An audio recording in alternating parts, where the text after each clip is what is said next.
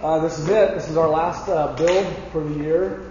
And, um, for, I just want to thank you guys first just for being faithful, coming, and, and for committing yourself to um, uh, just the whole year and what we're trying to do. I think um, it's, it's just encouraging to your elders, I know, to see men who are committed to wanting to be godly men, wanting to be men who um, thinking about their homes and the people they live with, and uh, who want to be well equipped for ministry in the church. And um, I, I, mean, what more could an elder ask for? I mean, you just that's uh, very encouraging. Um, this morning, Smed is going to come in about seven o'clock, a little over ten minutes or so, or around there, and uh, he's going to talk about H3 next year and we'll be here for just a little bit, and then he's going to um, take off and be back home.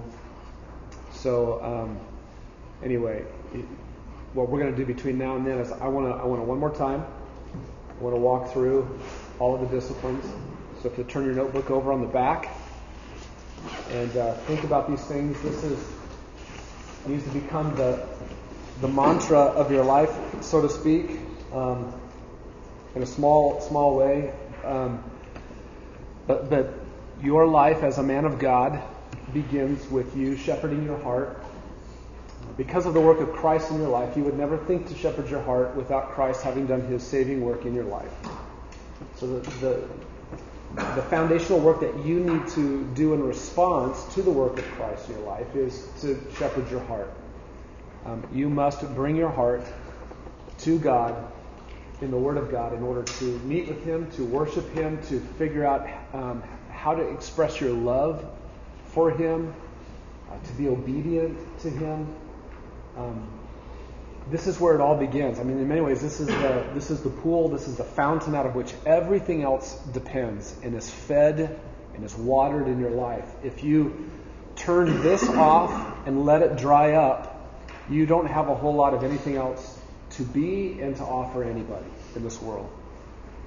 Um, you were dry, you were empty, you were hard, untouched ground before Christ.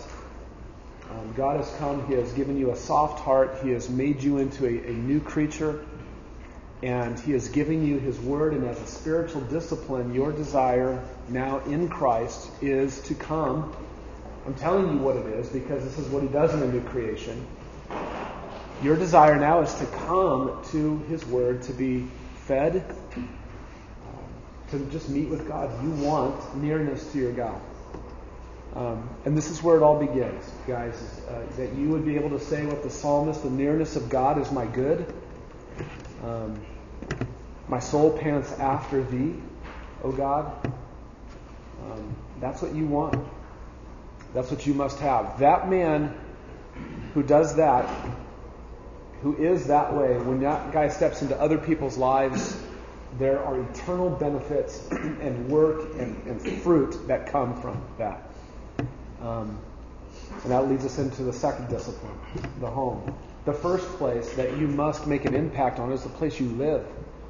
Um, and even if you live by yourself, um, not married, live on your own, your home needs to be a place of refuge that others that God is working in, when they come to your home, they're like, the gospel is here. The Word of God is here. The God of the Word is here because this man is a man of God who loves the Word. And, and that's what you want. You want your home to be that kind of place. You want the people who come under your leadership in your home to, to, uh, to flourish spiritually in the gospel and in the Word of God in your home.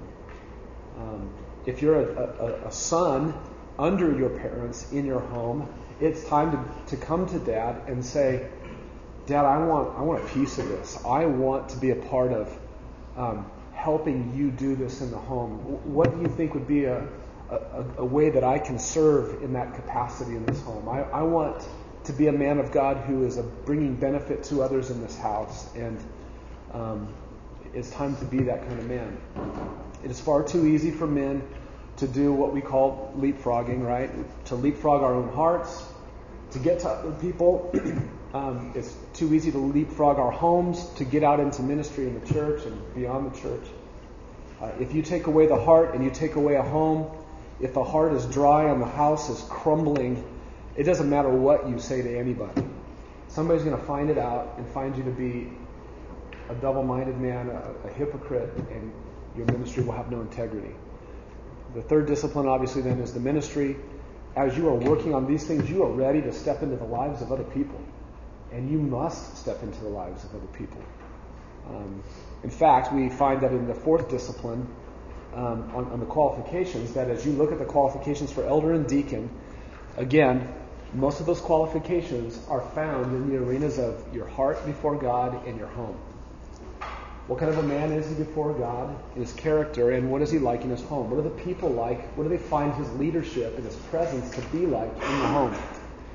That's where qualified leadership comes from. So if you have an aspiration in your mind that you want to be a preacher, that you want to be a teacher, you want to be a leader in the church, you can't miss your heart and your home.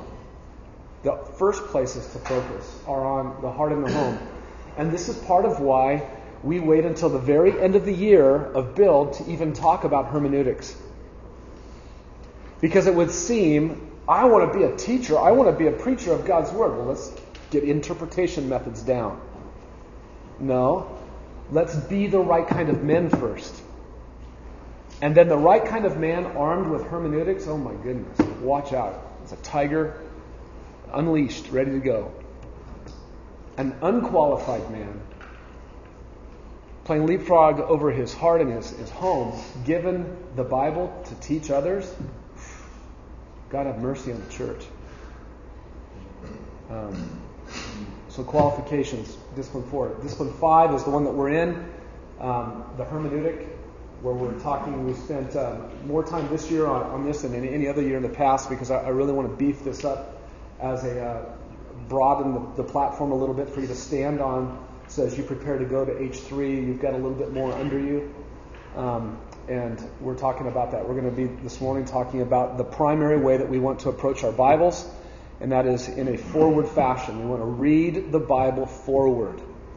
Start at the beginning and read forward, interpret key passages with the idea, keeping in mind that there are passages before this one in, my, uh, in the Bible, and there are passages that follow this one. Where does this one sit in line with all the rest of them? We'll talk about that more. And then you are not a, a godly man trying to become a godly man just anywhere out there in the world at other churches, but you are a godly man um, seeking all of that at Grace Bible Church. And so you need to know what our vision and our purpose is all about as a church. Um, so that's the basics of what Build is. When you meet with other men in the church or when you meet with unbelievers, you know how to counsel men. You do. The first thing that you talk about with one another is how is your heart? What's going on at the heart level with you and God, and in particular with His Word? That's where it all begins. Talk to me about that. Share with me what, how it's going. What's your time in the Word look like? You know where things begin. Because when we get our lives out of shape and when things begin to evaporate, we know where it all starts and where, where the foundation is. It's, it's back at the heart. And you know where to focus on in terms of relationships. How's it going with those in your home? How are your kids doing under your leadership? How's your wife responding to your your your shepherding care and love? Um, you know what to say. I just encourage you guys, exhort you guys in this body, have those conversations with everybody, your elders and everybody. Don't think that your elders, I mean, look, we're constantly working on this like you are. You have this conversation with everybody. The men of this church talk to one another, must talk to one another, must care for one another in regards to our hearts, our homes, and gospel ministry. This is just what we do. Our church needs to be flooded with this. New men and visitors coming into the church need to hear this from you, not just from leadership, but from you. Um, that's who we are. Okay? And we are trusting that God will build up this volcano and that it will erupt with men who are qualified for ministry, and churches will be planted, missionaries will be kicked out of this church and sent to the other side of the world. And uh, that would be pretty exciting to see. So, with that in mind, that's what Build is all about. And so, um, Smed has made his entrance. Thanks, man. come on up and talk to the guys about um, H3 and um, take as much time as you want. Okay. Thanks, Good morning, man.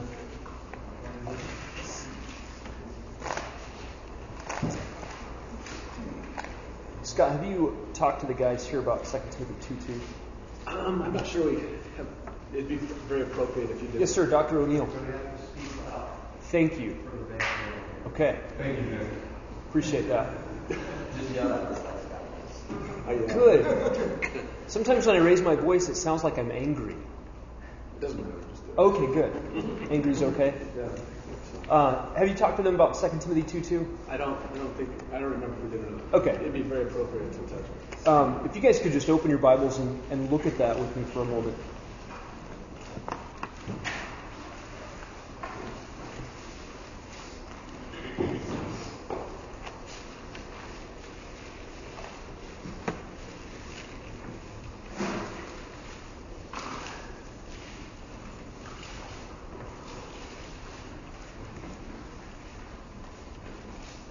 Here's what Paul says to Timothy The things which you have heard from me in the presence of many witnesses, entrust these to faithful men who will be able to teach others also. This is a sort of passing of the baton from one godly man to another godly man, recognizing, uh, as uh, Josh Miles once said, that our goal is not to be a legend, but to leave a legacy. Um, there is a goal beyond our current generation. Uh, did he steal that? Why are you laughing? Did he make that up or did he steal no. it? Yeah, yeah, You made it up? did you make that up or did you steal it? Wait a minute. You, I, I didn't get it Do you guys need to step outside? And...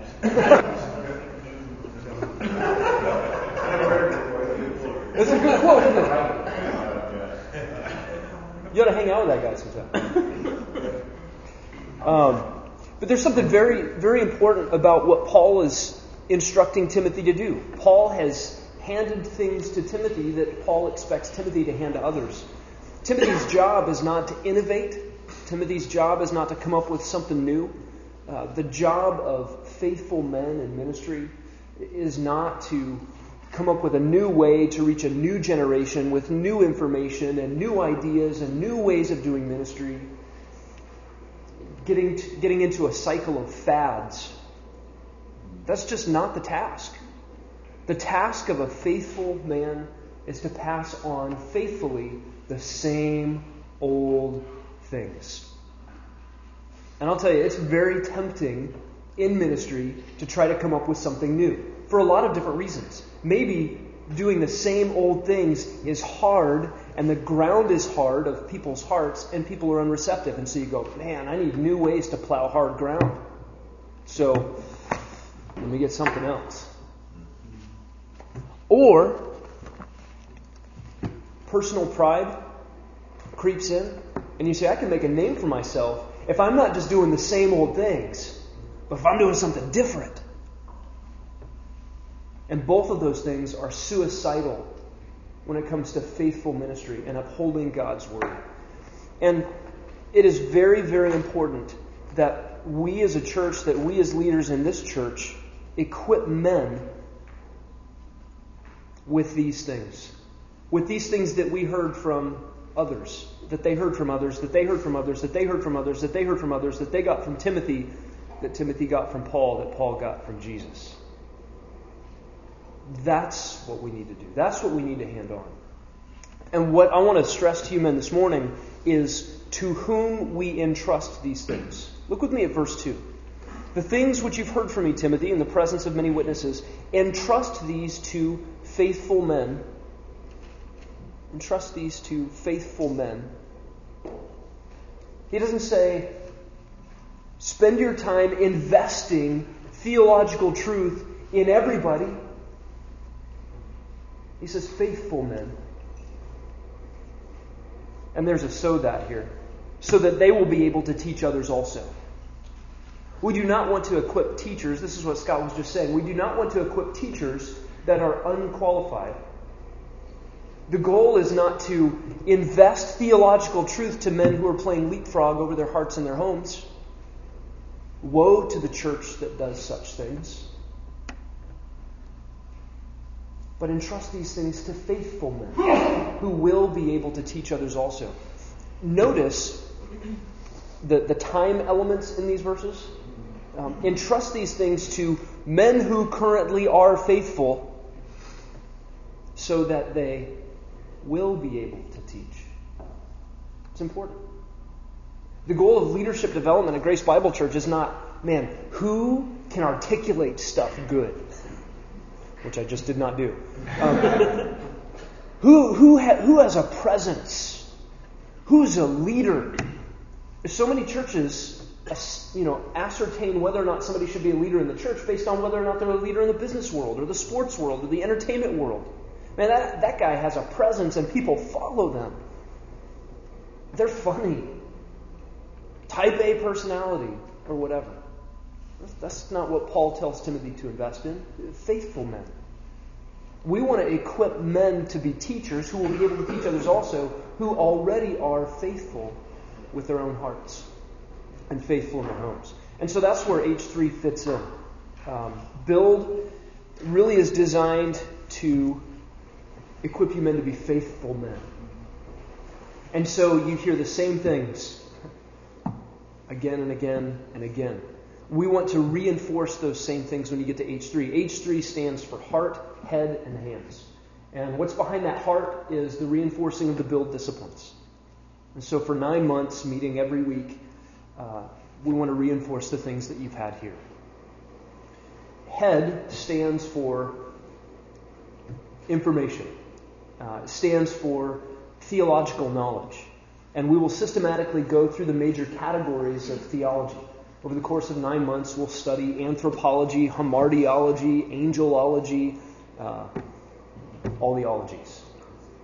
Um, the, the idea is not only that you get a, an overview of the different categories of theology that your Bible discusses, but that you get an overview of what the elders believe at Grace Bible Church. It's an introduction to how the elders handle the Word of God, how the elders do theology, and the conclusions that we come to and the convictions that we hold. And so we'll spend a year studying the various areas of theology. And then hands really has to do with equipping the men in H3 to be teachers to be faithful communicators of God's Word, men who will handle God's Word well in the lives of other people, men who will be disciplers, men who will be small group leaders, men who aspire to be elders, pastors, men who aspire to be missionaries, men who aspire to be effective fathers and husbands in their home with the Word of God. And so the, the third aspect of what we do after working on our hearts and character, working on our theology, is working on our hermeneutics and homiletics. Hermeneutics is the principles used to study God's Word. Homiletics is, after you've studied, putting all those things together into a message.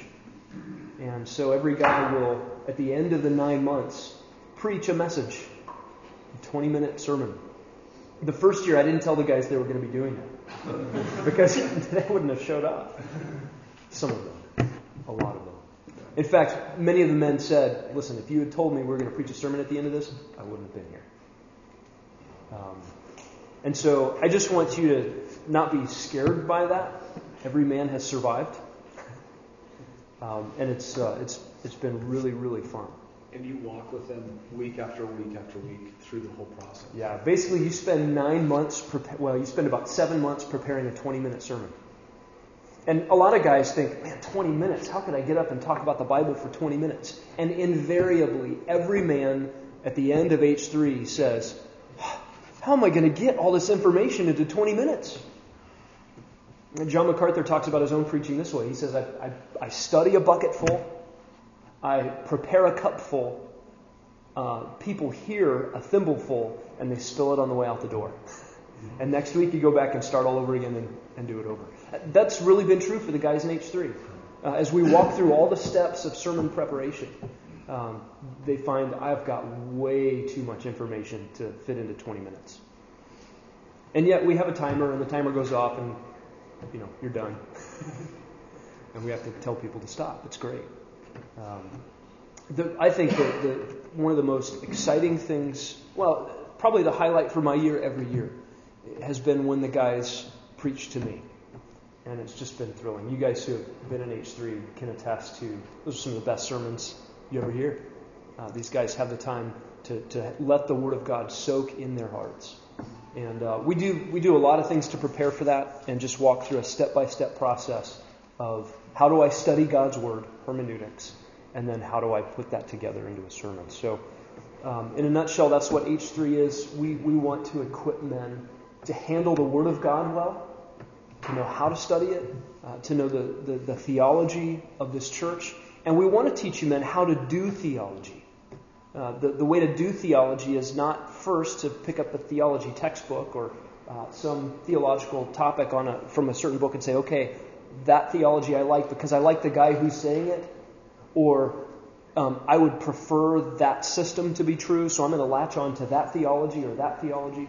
Uh, but really, we want our theology to be grounded in what God means by what He says in His Word. And a consistent approach to the Word of God is what should produce our theology. And so, even the way we do theology, we really want to be grounded in our hermeneutic. And so, those are the things we try to work through over the course of about nine months. Josh?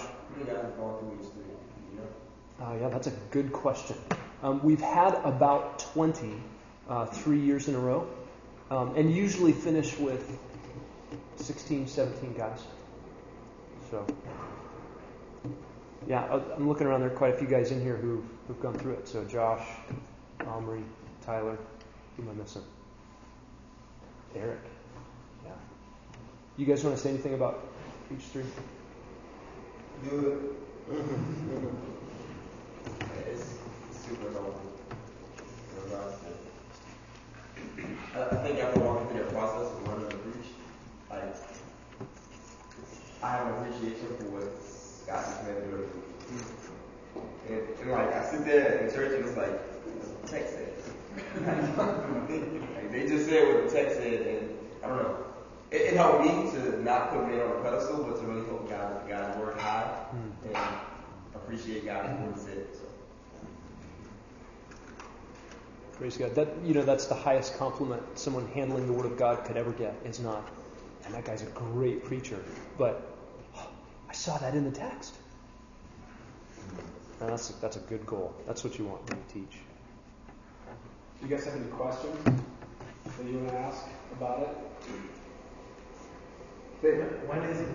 we'll probably start in what? Yeah, so we start, start in September, and uh, about a month ahead of September, um, all the guys that, that are interested, that the elders invite, um, it's sort of uh, a combination of you expressing interest and the elders inviting you into that process. Um, uh, not everybody should do H3. It's not for everybody. Um, there's, a, there's something of a commitment there. It's the expectation is you'd be there every week. Uh, I, I'm shocked that 20 guys three years in a row have wanted to commit every week to an early morning uh, for something like this. Um, it's not for everybody. Um, this last year we did it on Saturday mornings. Uh, in previous years, um, we've done it on weekday mornings, uh, like at six, and uh, every week that can be tough. And um, basically, what we do after we figure out who wants to be involved, uh, I'll ask all the guys when can you meet, when would you prefer to meet, and then we just settle on what what is the best for the most. And then how long do you meet? Uh, on the schedule, it's an hour and a half. Maybe it used to say two hours. It does. It really. I think that's one change we'll make this year is just put it on the schedule for two hours. And it's every week. Yeah. That's different than Build. And um, you know the. I wish that we would have been uh, could say Years ago, we read 2 Timothy 2 2 and saw that it said that faithful men are the ones who will be able to teach.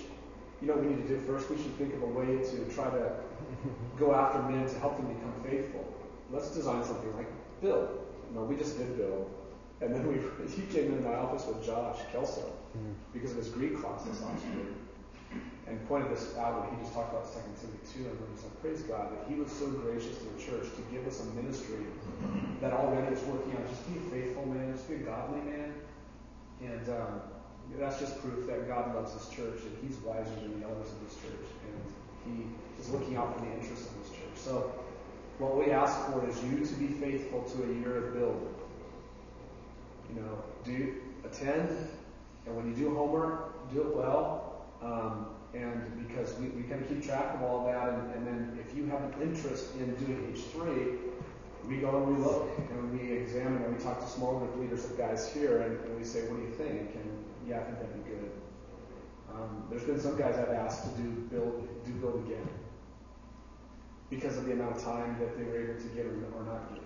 And um, so There's also the guys who are wanting to do yeah, and there's guys who, who that's a great point. Who've said, I haven't graduated yet. It's been six years. Right. Um, who, who have said, yeah, you know, before I do H3, I want to do build again. And, and they have. And um, that's been very encouraging. Um, guys who just want to make sure that they're really thinking carefully about their lives and that their lives are going in the right direction. And um, those are the kind of men then that who have been faithful and build and demonstrate that, but man, please do H3 if you can. If you've got the way and the means to do it, please do it. Anything else? Any other questions, guys?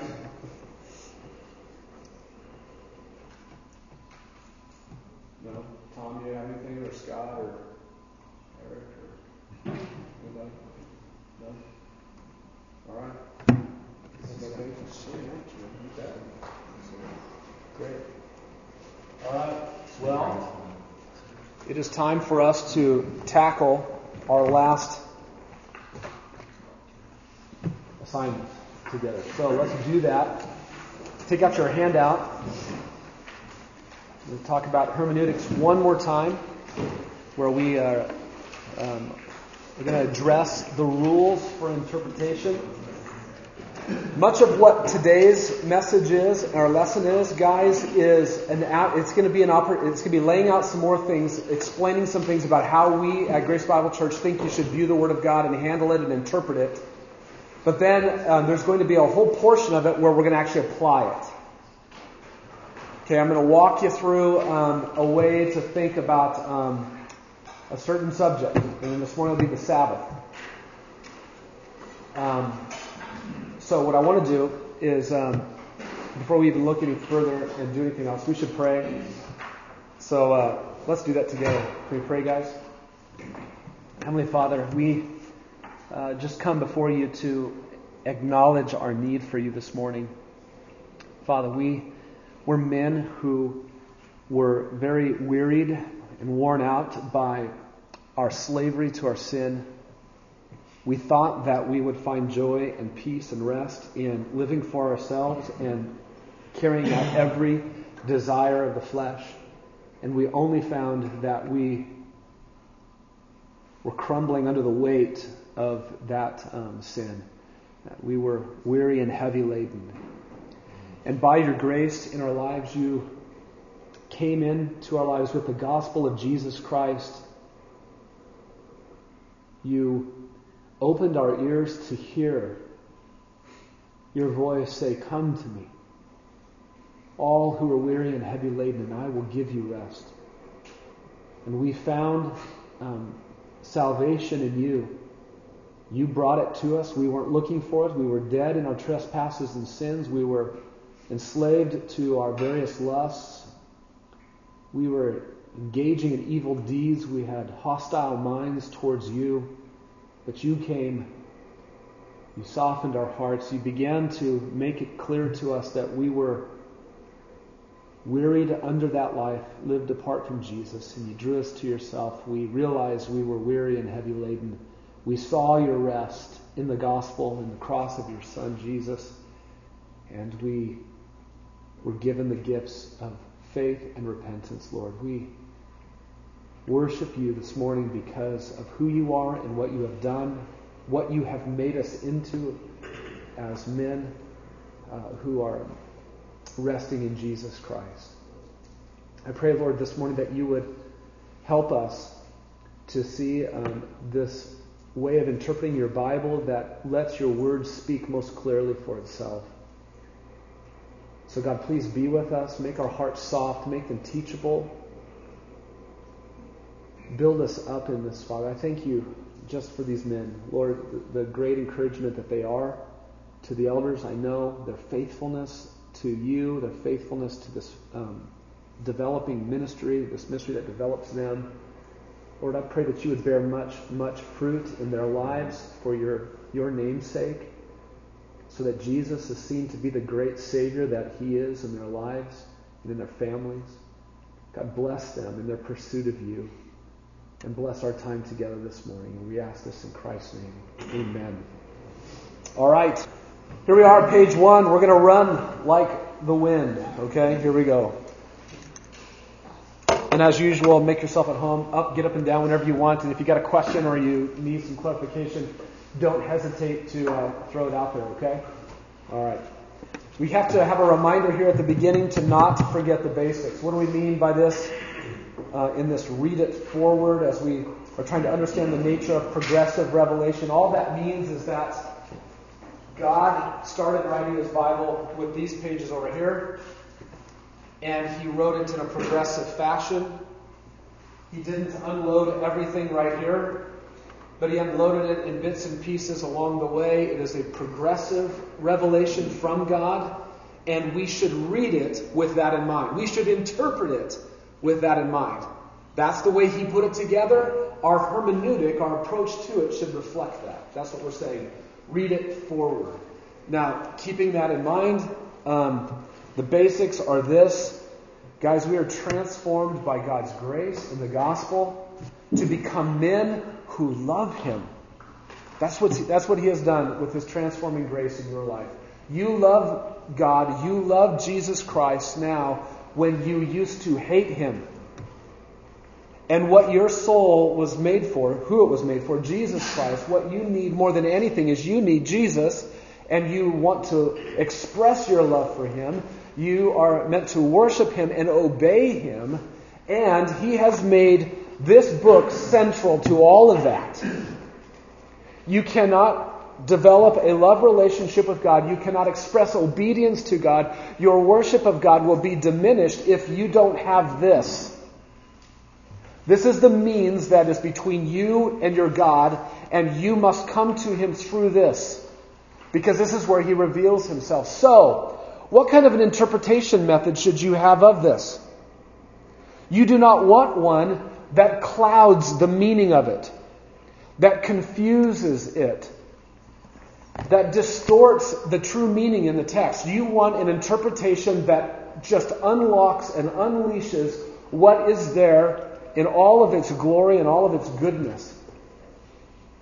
And so that is why we want to be interpreters of God's Word. Because we must have God. We want God. We want to worship Him. We want to express our love for Him. We want to obey Him. Tell me what this says. Okay, Tom. So, why is the Bible not chronological order? Because men didn't uh, especially a Hebrew mind, doesn't necessarily interested in that it has to all be chronological. Um, that was the way God, in His providence, uh, arranged it to be. Um, elements of it being chronological, but not um, arranged in this was written first, this was written second. God didn't have to, evidently, God didn't see a need that the only way that He could be understood is if the first things written first came first in the Bible. Um, but that the order that he has it um, is primarily chronological in many ways, but not strictly and solely chronological. And we, in, in, in our minds, we are very chronological, time oriented. This first, then that, this first, then next, and that, and that, and that, and so forth. Um, God just didn't see fit to do it that way. I, I don't have a better answer. Do you guys have a, a thought as to why? Other than that's just what God did? I don't know. It's a good question. We can ask him someday when we see him. We won't care, I'm sure. We, at the end, we'll be like, you know what? I got this question. I know the answer already, but I, what do you think, God? What, what Yes. It is arranged in such a way, though, that certain things that God would reveal weren't revealed first. You know, like He doesn't go backwards in His revelation, so it's chronological enough where Yeah. you know it's still an unfolding. Uh, That's true. That's a great point. And Joey could speak uh, all week long about um, the, the, the method for teaching the Bible and, and translating the Bible to people who don't have it. Uh, you guys started with Genesis 1 and uh, worked through. You, you understand progressive revelation. Um, and praise God for that element of New Tribes ministry and, and the way that they have been committed to that. I can remember the first time I heard that. I was in the seminary, and uh, a guy who was with New Tribes came to a, a chapel and talked about we, you know, we started in Genesis one, and I can remember going, you know, lose people. And that was just my immaturity. I mean, just not understanding. But um, start with Jesus. I mean, what's wrong with Jesus? You know, foolish, foolish, foolish. That's I tell you, guys who are self-appointed to ministry, going to seminary, dangerous, dangerous. Is God gracious in that? Yeah. But just because He's gracious in it doesn't mean it's a good plan. Yeah, that's my wife. All right. Let's talk about the whole, the pieces, and interpretation. What we mean by that is the whole Bible, the pieces, and how should we interpret it, okay? The one author of the one book wrote um, his one primary message to communicate in his book. He has one primary message he wants to get out. But the way that God assembled his book was through um, two big chunks Old Testament and New Testament. Okay? He broke it down that way. And then each of those is comprised of many human authors writing many narrative, many poetry, many prophetic, many teaching sections with countless paragraphs, countless exhortations, countless instructions. So God obviously is thinking, I have, I want to communicate me, one message, but man, I've got a whole bunch of pieces in which I'm going to do that. Now, I have a whole host of questions that we're going to look at here. We're going to come back to them as well. So the question is this What is the relationship between the message of the whole and the two testaments? This is, a, this is something that's just baffled men for centuries, ever since the Bible's been put together. What's the relationship between the one message and the two testaments, Old Testament, New Testament? What is the relationship between the message of the whole and the specific meaning of pieces? Okay, so how about this piece right here that I colored blue? Let's say it's in the history section of the Old Testament. First Kings something. Okay? Um, what's the relationship between it and the one message of the Bible? We've got to have an answer for that. We need an answer to that question.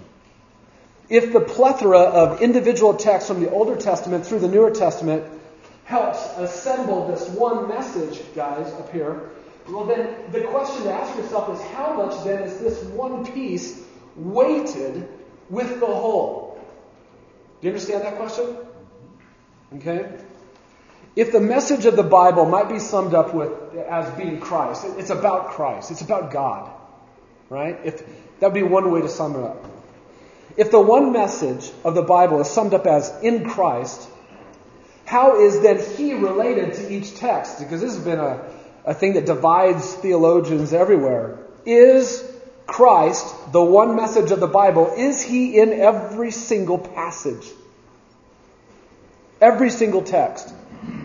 Some would say the way that because the Bible is about Christ, he is in every single passage.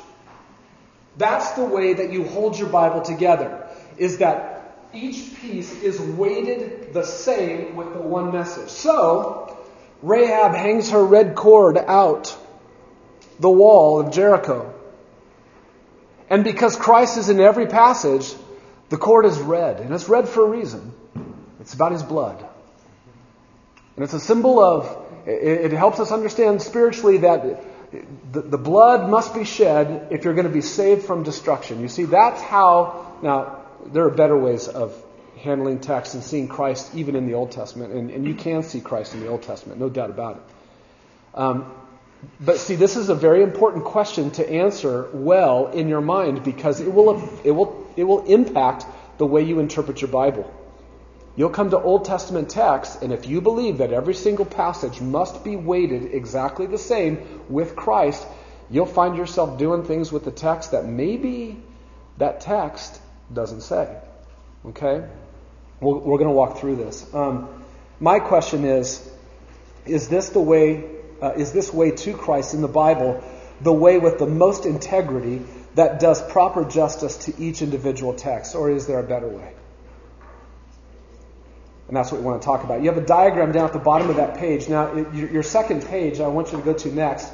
It's not on the back. I had cast not photocopied on the back because I want you to be able to look at page two and this one at the same time with the diagram. Okay? So, page two. As you approach the Bible to rightly interpret it, you must strive to hold these two elements in proper relationship and tension with one another. Okay, everybody has to do this. You have to hold these two things in tension. Number one, the unified message of the whole Bible. Okay, you can't read your Bible and not come to a conclusion about Christ. If you're going to preach a, a, message from any passage in the Bible, as a Christian today, knowing what you know from the Bible, your message better be about Jesus Christ. Number two, though, the unique meaning of individual texts needs to be held in tension with that. How do we hold these two elements in proper relationship? The prevailing tendency of many interpreters of the Bible is to actually override the second element in favor of heavily accenting the first. Okay, do you understand what I'm saying there? We're going to override the fact that there are unique, distinct texts, one after the other, through the Bible. I got to override that with the fact that it's just all about Christ. That's the accent. That gets the emphasis. So I'm putting the accent on that. And so I don't know exactly the, why some passages look different from each other. But, but it's all about Christ. And um, have to be very careful about that. I think there's a sense in which we feel safer. We feel safer when we just constantly emphasize there's just one message Jesus. It's about Christ, it's about God. I think we feel safer saying that, and we end up ignoring what each individual text says. We don't feel as safe when we're maybe teaching a one text, and it might sound like it says something completely different. I mean, let's face it, you can be in the Old Testament and be teaching from a section about don't eat this, don't touch that, don't eat this, and don't touch that, and then you come over to you guys, I'll flip it backwards. You're in your Old Testament over here. And it says, don't eat, don't taste, don't touch, don't this. And then you come over here and you read a passage in Mark 7 that says, and thus he declared all foods clean.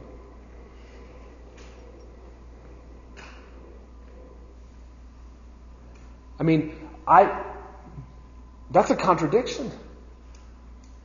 Some, but he's telling them to do something that he told them not to do over there. I, these are distinct. These, how do you harmonize those two? you have to have a good, uh, a, good way of handling those differences in texts. Do you just erase the first one? Do you take the second one and do you override it and push it all down and squash it down into this one? Do you take this one and bring it all the way over here to what he said and say, well, he doesn't mean that. Um, what you actually, because, you know, there are still some, you know, you, do you try to equal them, level them both out so they both say the same thing? They actually say very different things. How are you going to deal with that? And how does that relate to the one big message of the Bible, Jesus Christ? You have to have a good answer for that. So when you get it, please let me know. And no, I'm just kidding. Uh, I, I, think we have a way that we can work on that together. Number one, what, what should we strive for as we interpret the Bible? Number one, begin with the meaning of individual texts in order to move toward the message of the whole Bible. Guys, when was the last time you got a book an R.C. Sproul book, a, a John Piper book. When was the last time you grabbed one of those books and just were able to go, boom, I know it all. I know what this whole book is about. The only way you understand what any book says is you go to page one. And you soak that page in.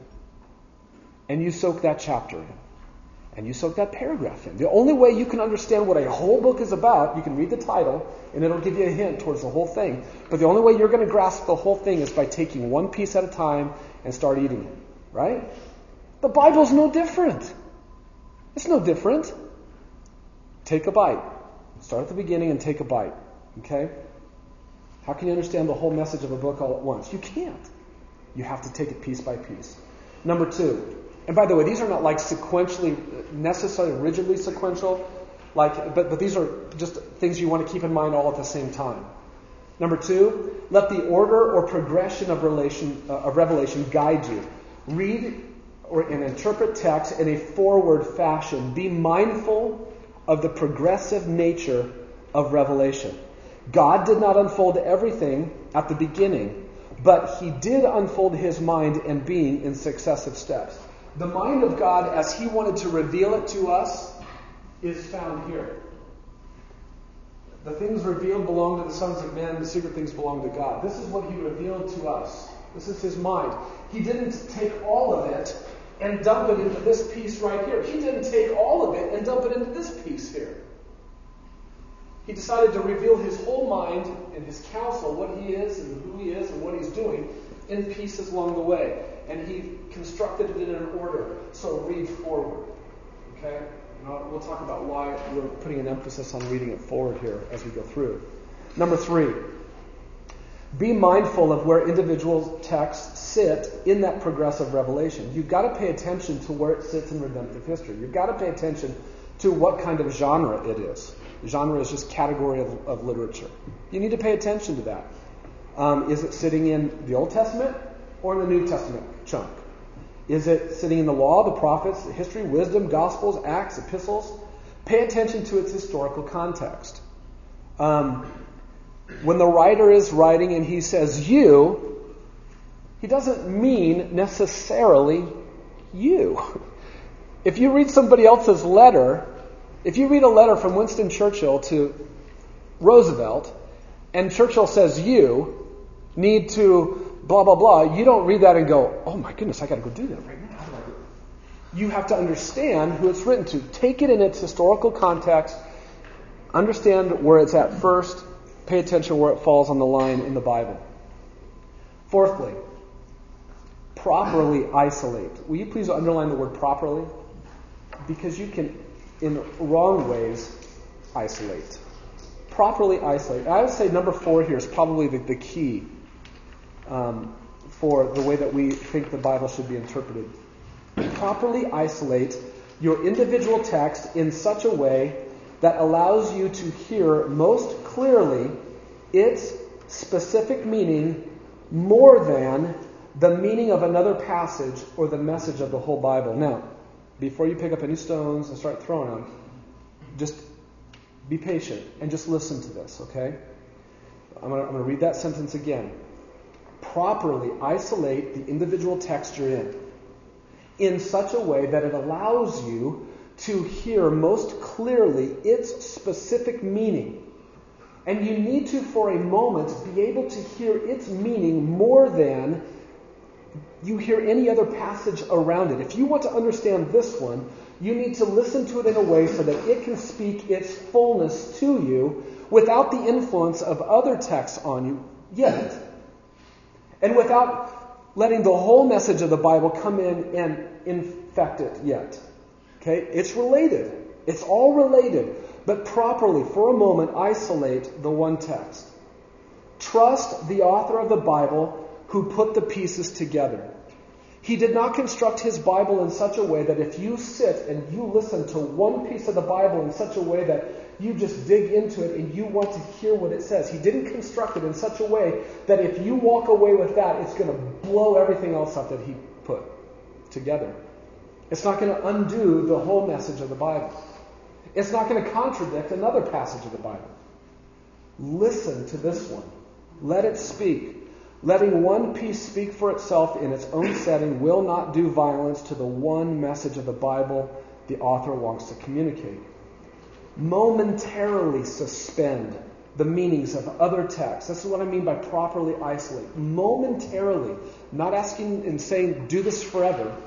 Pay attention to one part of the Bible and never listen to anything else. But where we run into trouble is our primary method of Bible study has primarily been we open a passage and we say, oh goodness, what does that mean? Oh look, there's some verses on the side column of my Bible. Oh great, let me just leave that passage and find out what that means. Oh, here it, oh I know what it means. That's terrible. Guys, that's terrible. Because what you just did is you just said the one passage, what has more authority in understanding the one context is actually another context. God didn't write His word that way. You can get the meaning of the one context by staying there. But see, we're not used to that. We run all over the place. We study the, the Bible and we, we run all over the place in our explanations from the Bible about what the one passage means. Now, what's good about that? What's good about that is at some point in your study and in your teaching, you must pull it all together. You need to keep in mind that it does sit all together. It's just you don't do it at that part. Okay? Momentarily, properly, isolate your passage. Just in your mind for a moment. Build a little imaginary wall in your mind that doesn't let you leave your passage. I, I can't get out of here. I want to run to this other passage because I, I. No, not yet. Just not yet. You're going to, just not yet. Stay there. Do you understand what I'm saying? Part A under 4. The passage that has the most authority concerning its meaning is the immediate passage you are interpreting. Guys, that's huge. There is no other passage that has more authority on the one that you're interpreting than the one you're in. Stay there. We just it's hard for us to stay in a passage. Just stay there. B. Another passage, and putting it in the negative, another passage does not have more authority over the passage you are currently interpreting, although it does have some complementary bearing. And C, be very careful to not override the specific meaning of an Old Testament text with a later message of the New Testament or meaning of a New Testament text.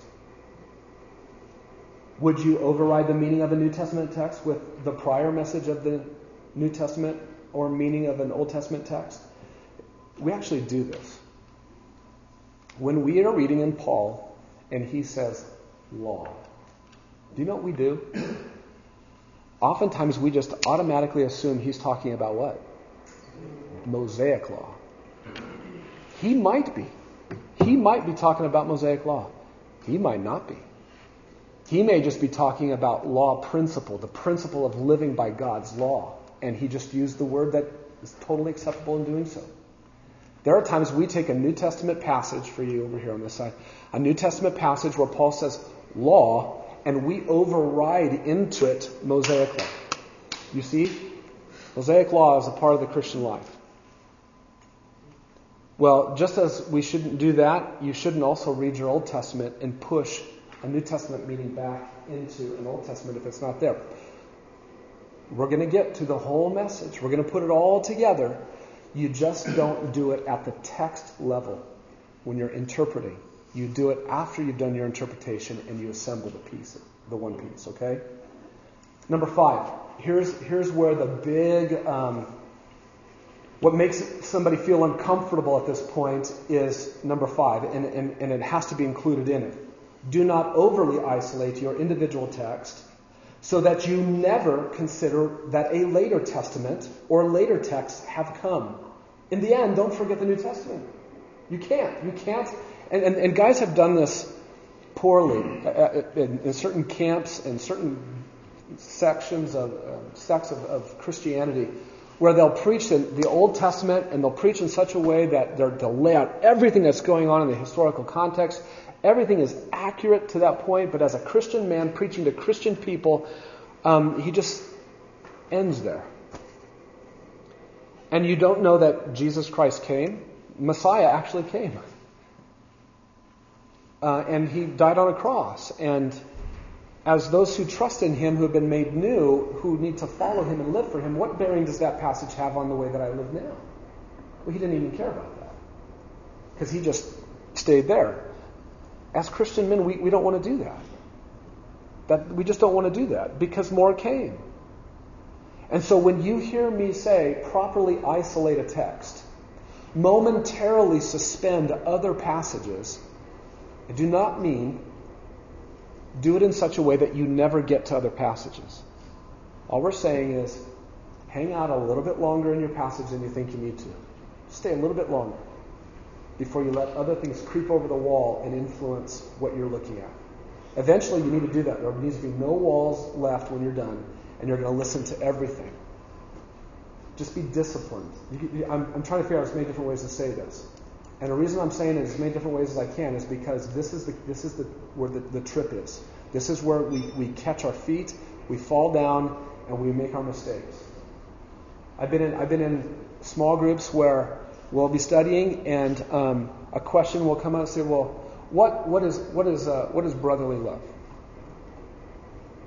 And the first thing that happens in the study is we're in, we're in a passage right here. What is brotherly love? Well, over in such and such a, a passage, brotherly love is described as is that wrong?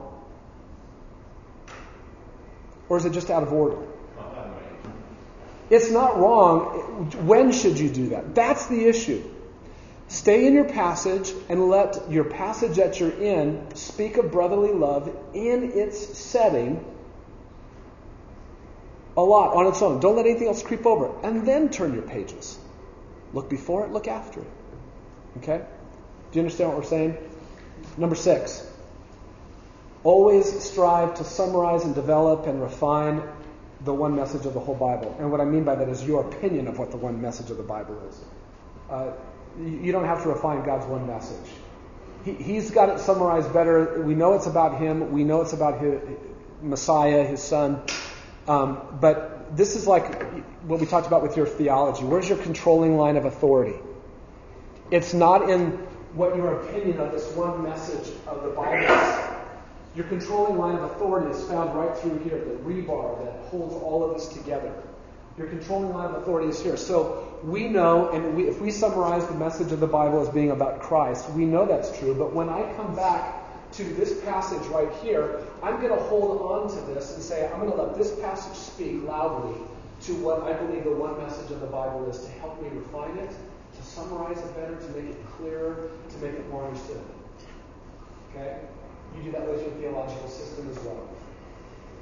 Dispensationalism, covenant theology, new covenant theology, Arminian system, whatever it is you portion you have, you come back and you say, I'm going to let this passage right here speak very loudly as I hold this in my hand up to it. And I'm going to let the controlling line of authority speak.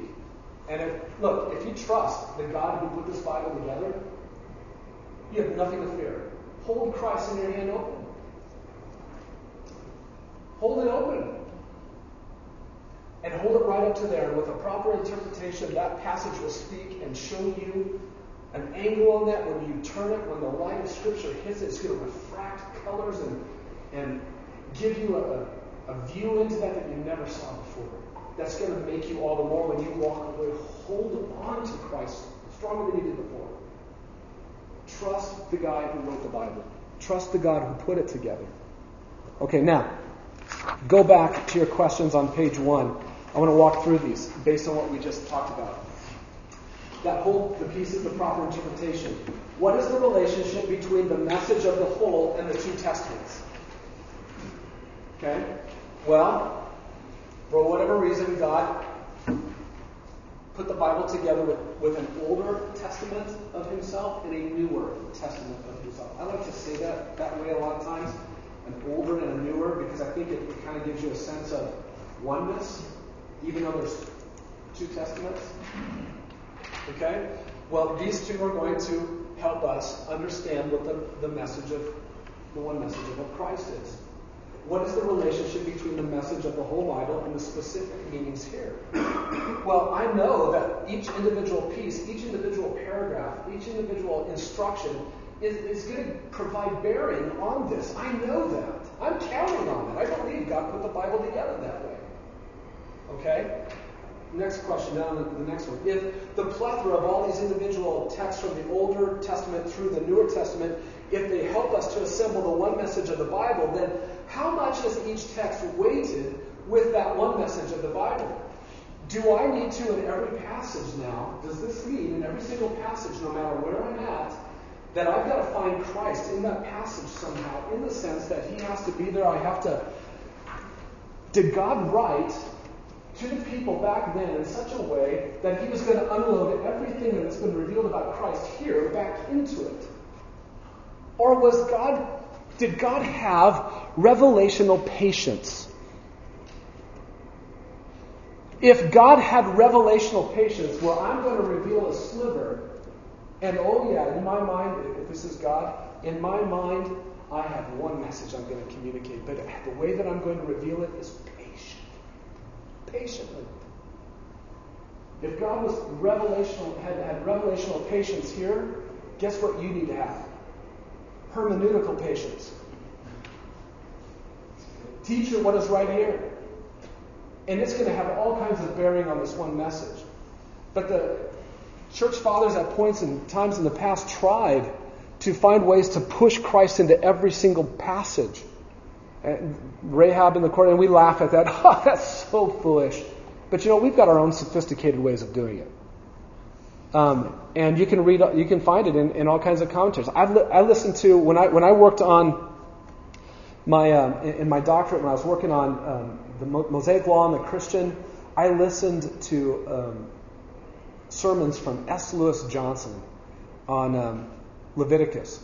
He taught through Leviticus. He was a he was he was an oddball at Dallas Theological Seminary back in the heyday of dispensationalism um, because he was reformed in his soteriology. At Dallas, he was reformed in his view of salvation, and they didn't know what to do with him. His way of handling Leviticus, horrible, terrible. He had ways of finding Jesus in every goat and in everything that was going on. Uh, I kept asking myself, okay, was that the intent of Moses writing to the people in Leviticus that they had to see Messiah in that? And how you answer that question could be yes or no. Yes, it's exactly the intent. Okay, let's talk about how he did it. In every single little detail of it? Or that when I put that piece together with this other piece next to it, and I walk forward through my Bible and I put the next piece with it and the next piece with it, and I keep in, assembling my interpretations from those, I go, absolutely, it's about Christ. So yeah, is is the dove and is the goat and the all the different sacrifices are they about Jesus in the Old Testament? Absolutely, and not yet, too. You have to hold that intention if you think that the only way for Christ to come out is to equally weight each of the individual passages with Christ in it, well, you're going to do some things to your Bible that are not going to take words at their face value. You're going to violate words. Can I give you guys a, a, a, a ridiculous illustration on this? All right. There is one man in this family, and it's me. There's only one man in this family. This is my wife, Kim, Elissa, Sydney, and Jace.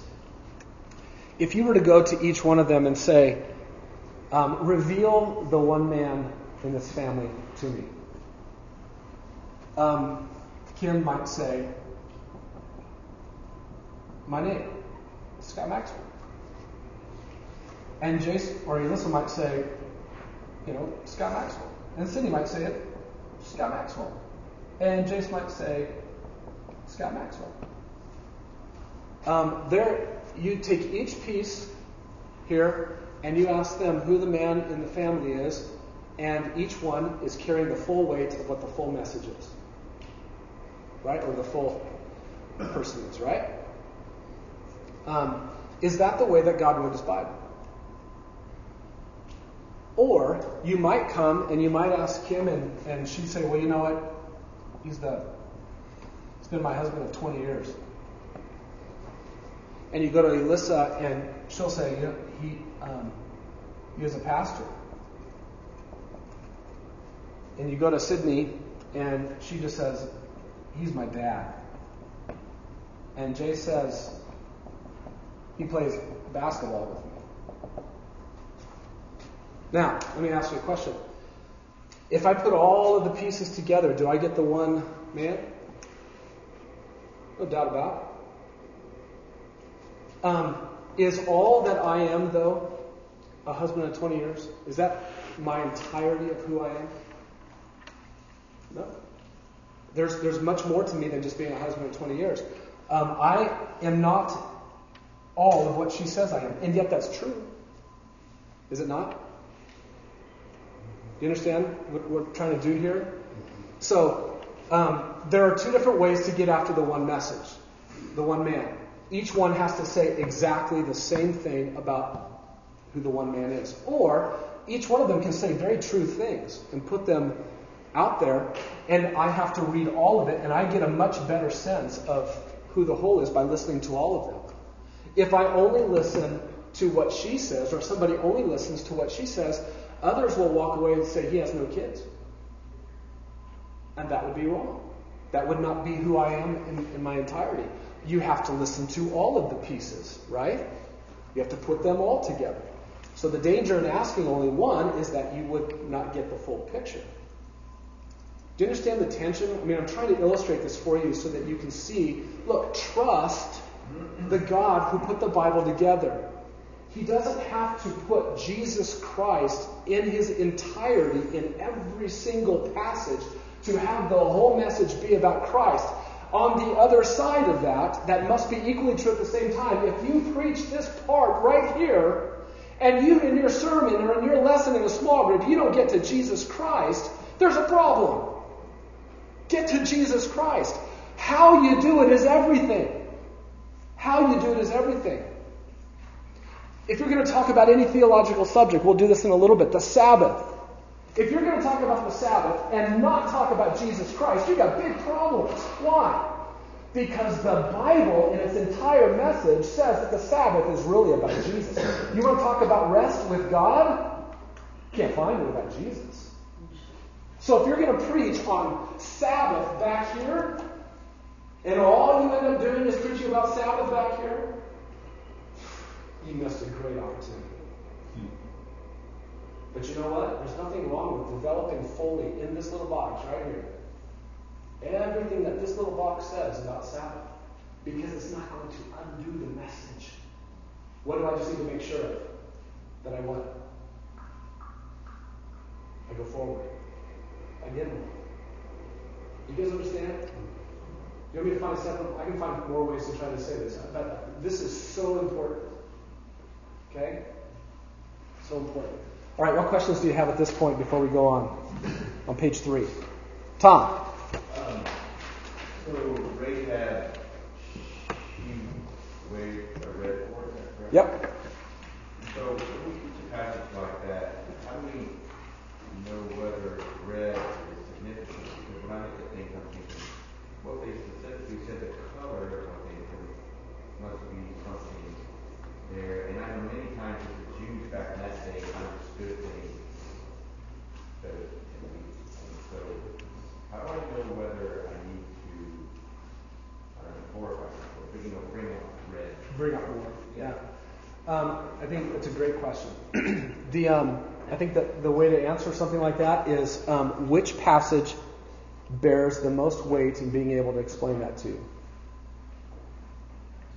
That passage.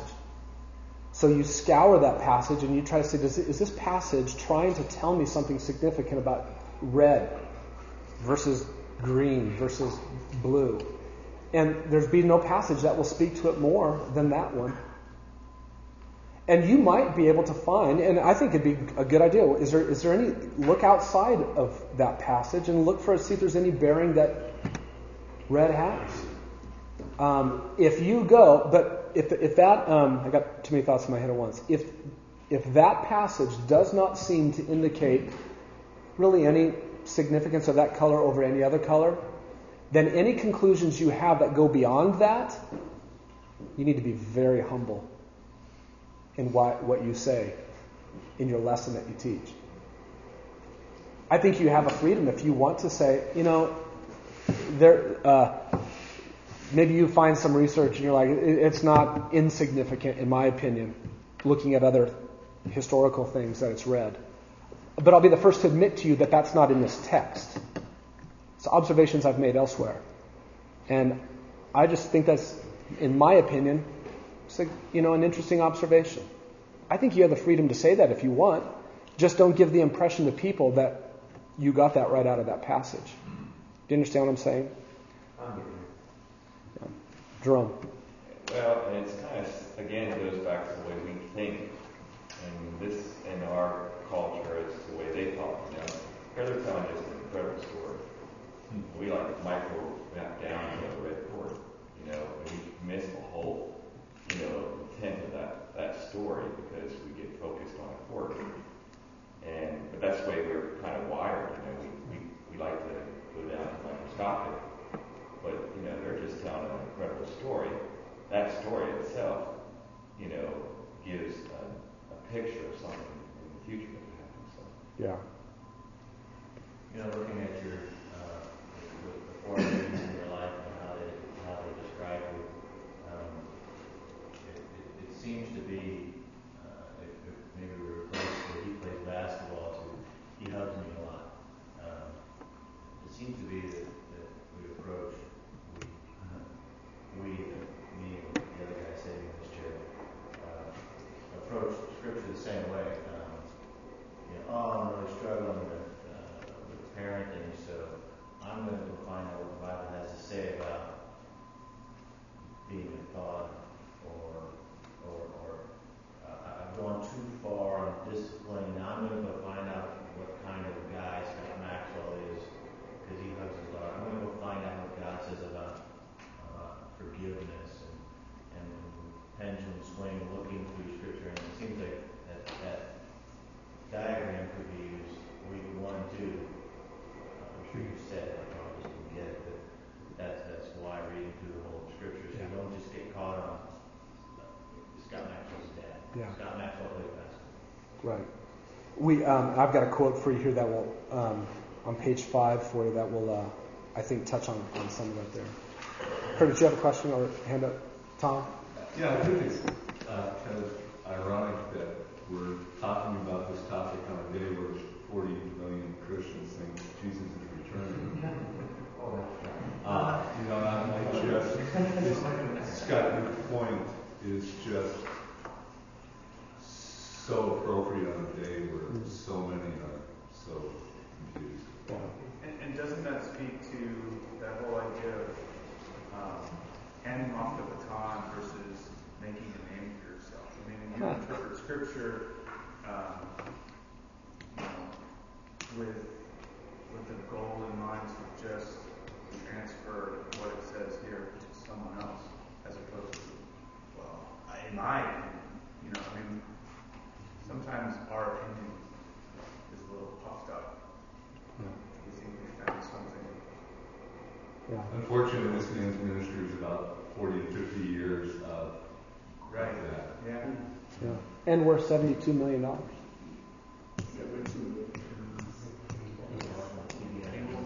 You know, a stereotype with him is he started out having a theology. He's reformed. He was a reformed Presbyterian. You guys hear that? Say that again. This man, with all this stuff, started off with right theology. He was a reformed Presbyterian. And one of the characteristics of him was that he went in isolation um, and came up with let his own ideas brew and simmer. And so finally he broke away from everything else and went down this path. You might start well, finish well.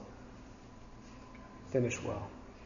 And the way that you finish well is by shepherding your heart, shepherding your home, paying attention to the ministry that you have with people, and right theology and a right hermeneutic, but your heart. Right?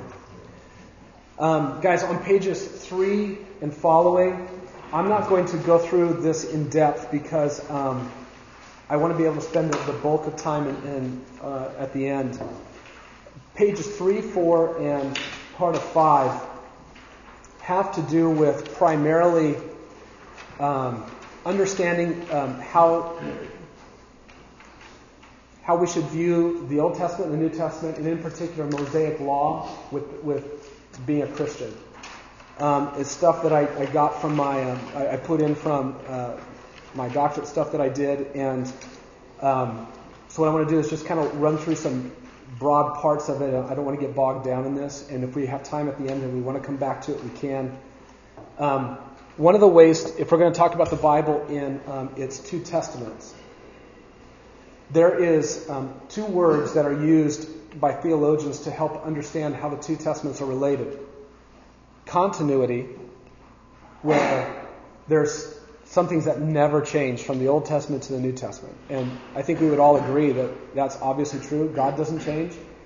And so there is some things that are continuous all the way through. Um, the other word is the opposite of that is discontinuity. There are some things that have changed from the Old Testament to the New Testament. We can see that. I think we all know that. The, the, the question is how do these two things relate to one another? And what, what, what bearing do they have on the unity of the Bible as a whole, the message of the Bible?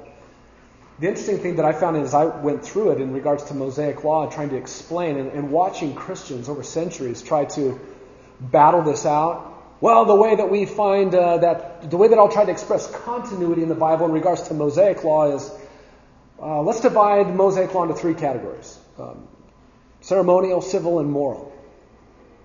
Ceremonial law, civil law, moral law. Uh, ceremonial law has been put away with Christ, discontinuity. Civil law, the, the laws of the nation of Israel itself have been put away in Christ, discontinuity. Continuity, moral law. Moral laws continue all the way throughout. Moral laws, by that I mean like um, love the Lord your God with all your heart, um, honor your parents. See, we see that in, in both, and and um, the question that's you know we've talked about this in the past. I mean, if if you were in the Old Testament, you were a part of Israel, and you decided that you weren't going to do a ceremonial law, um, everybody would have treated that as a moral issue. It's arbitrary to say that the civil laws are not moral and the ceremonial laws do not have moral bearing to them. Um, all of it is moral in the eyes of God. That's see that, that's that's Christians trying to wrestle to find for ways that the Bible never changes, and for ways that there are things that do change. That's just not the right way to go after it. Um, Christ actually, I think, puts himself at the center of continuity. There's Christ-centered continuity, and there's actually Christ-centered discontinuity. When you read your Gospels, you're going to find Jesus at points speaking like nothing's changed. Nothing at all. In fact, look at it here. Um, according to Jesus and Paul, an organic uni- union exists between Moses' writing and Jesus' words. What did Jesus say? Moses wrote about me. Nothing's changed. I've come, and I'm telling you, what he wrote about me uh, is you need to pay attention to. So you can read Moses and get something about Messiah. You have to, according to Jesus. The gospel of Jesus is rooted in Moses' writings and law, according to Jesus and Paul. He says to his disciples, Why are you so slow of heart to believe everything that was written in Moses, the prophets, and the Psalms? In other words, you could get the gospel, guys, elements of it, seed form of it, in Mosaic law. Nothing's changed. Paul saw his teachings united alongside the Old Testament for the church's benefit. All scripture is inspired by God. And we've talked about how what Paul says before that to Timothy, if you, you remember who you learned these things from. I taught you, and you have the sacred writings. All of Scripture is inspired. Paul put his writings alongside Old Testament writings and said it's profitable for teaching. Peter did the same thing with Paul's writings in 2 Timothy or 2 Peter 3. Paul's words are hard to understand along with the rest of scriptures. He's put them on the same level. So see, some things never change from Old Testament to New. And it exalts Christ in that. It's about Jesus, it's about the gospel, it's about his instructions that are helpful for us. But Christ also put himself at the center of breaks from the Old Testament to the New Testament. Jesus clearly declared John the Baptist's ministry to be a distinguishing line worth noticing. He over and over and said, John's the last prophet. The one in the kingdom who believes is greater than John. The only way that can be true is if something new and an expression of the kingdom is coming in the hearts of those who believe that is different than what John summed up in the end. Jesus acted and taught with an authority that authorized him to inaugurate a new era in law. I mean, he said things that made him, the listeners would have, could not have said, you know, he's a nice man. He's a good boy from Nazareth. They couldn't say that. They would have to have done exactly what the Pharisees did. Where are the rocks? Get him now. Because this guy is making himself out to be someone bigger than he should be. So he positioned himself. I am an authoritative man, a man of authority. Thirdly, Jesus called his hearers to be specifically regulated by him. Matthew 11, 28 to 30. Come to me, all who are weary and heavy laden, and I will give you rest. Take my yoke upon you and learn from me. He is saying, You come to me, and I will be your teacher. He is saying, I'm going to be the instructor. I'm going to be the Lord over your life. Jesus displayed authority a chapter later over Sabbath regulation and Mosaic law. We're going to look at this a, little bit later. Um, he said, uh, The Son of Man is Lord of the Sabbath. The Sabbath is under me, Jesus says. Okay? That's nobody, there's only one person who could say that. It's God. And here he comes doing things on the Sabbath that make people very nervous. Jesus' authority reached beyond the regulation of Mosaic law. Mark 7, I talked about that, where he says, and thus he declared all foods clean. Look, that goes beyond Mosaic law. It just does. Mosaic law said, uh uh-uh, uh, not all foods are clean. Jesus says all foods are clean. Yeah.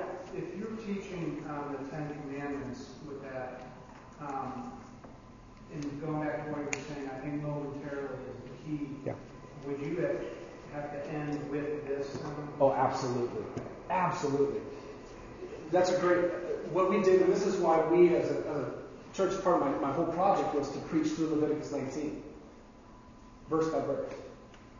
Because Leviticus 19 is loaded with passages that ha, um, are repeated in the New Testament. Love your brother, love your neighbor, um, stuff like that. We, we, well, why do I obey that one of Mosaic law, but I don't obey the Sabbath stuff there? Why don't I go? I don't obey the. What, what about tattoos? That's in Leviticus 19. And I've heard all kinds of Christians support you shouldn't get a tattoo from Leviticus 19. Um, and so we preach through it verse by verse. And what we try to do is on your next page, you actually have um, how, remember the, the 1 through 5 or 6 that on page 2?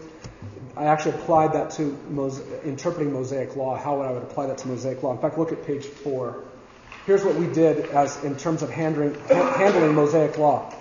Reminder number one at the very beginning, and it's stair stepped up because I want to show there's something climactical happening. There's, yeah, Mosaic law, great. Someone much bigger than Moses came.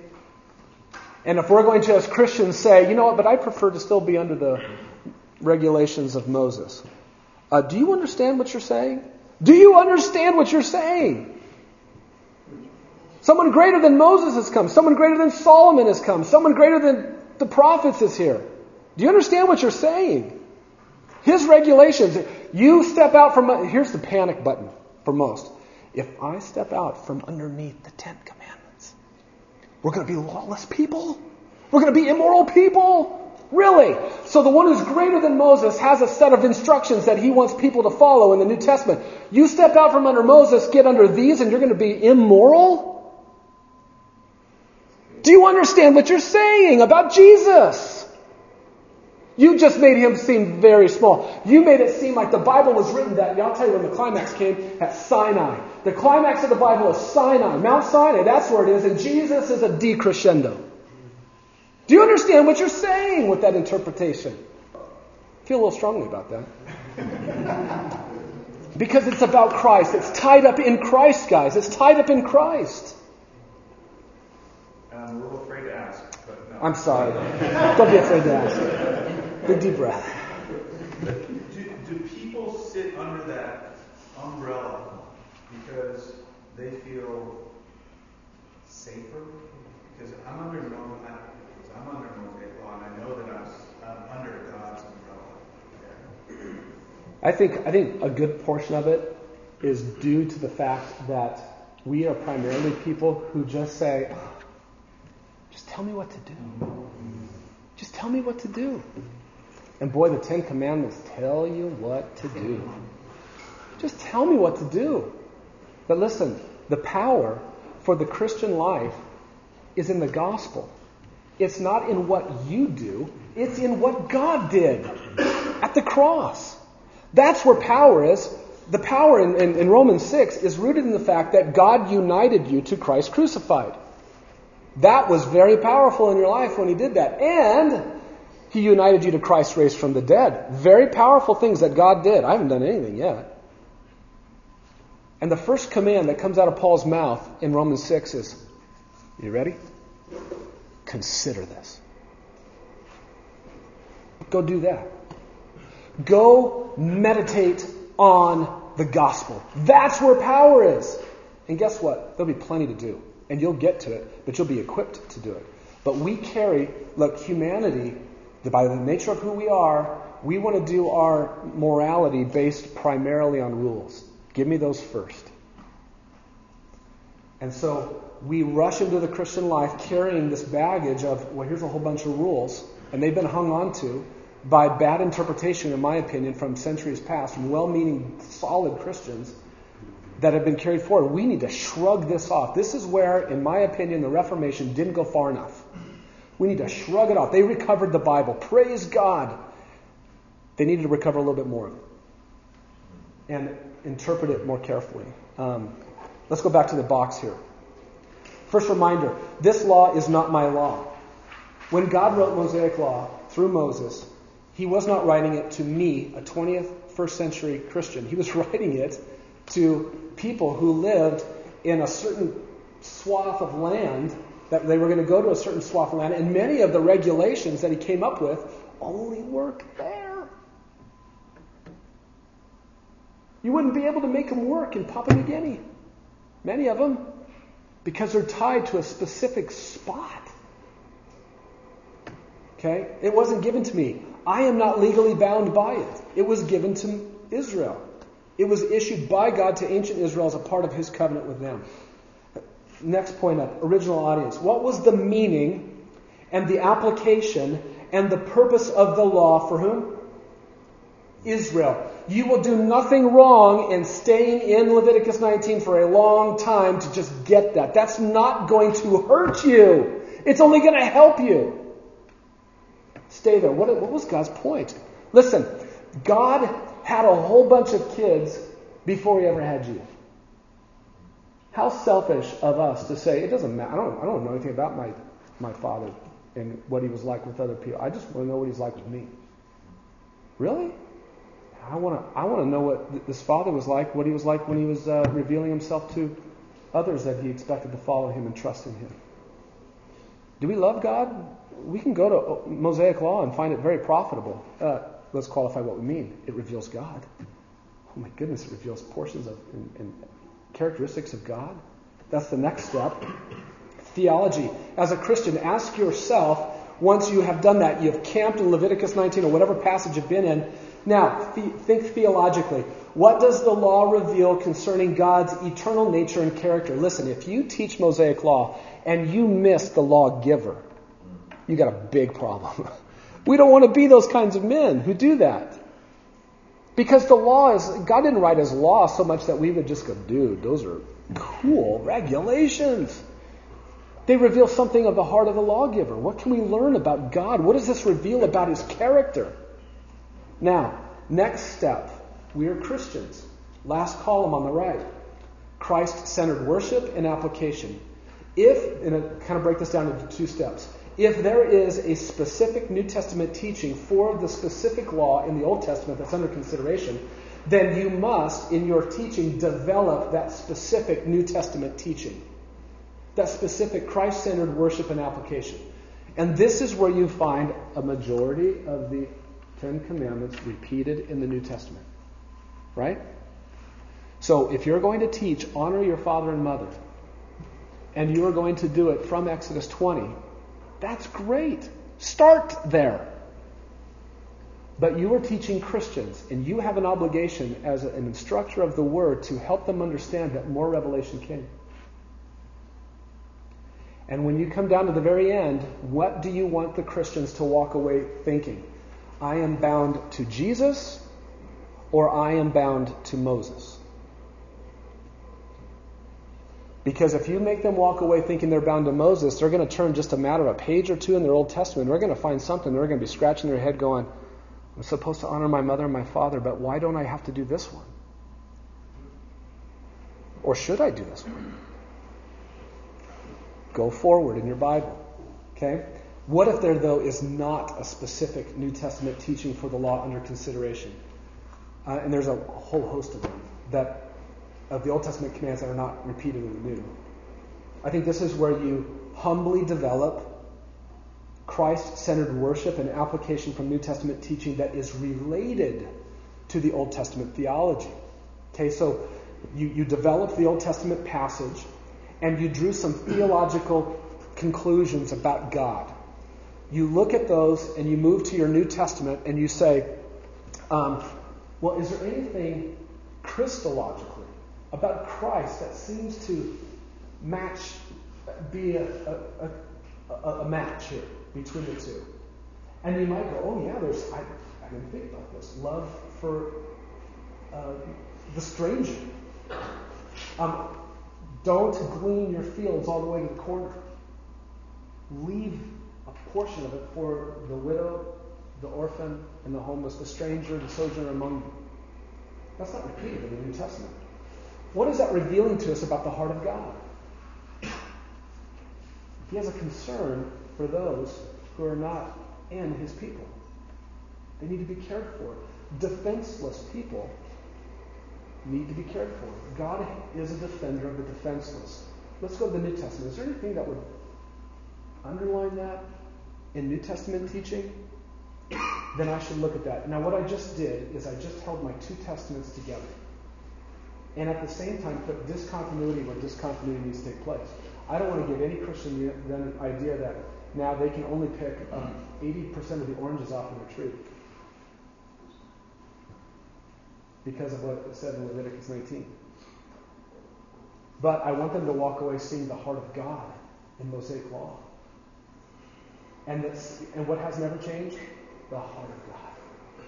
In fact, it only becomes crystal, crystal clear in the New Testament. You understand? So that's the way that we've applied the interpretation to like Mosaic law on those two pages. Um, that whole series is on the web. If you want to um, access it, just go to message resources and look for Leviticus 19.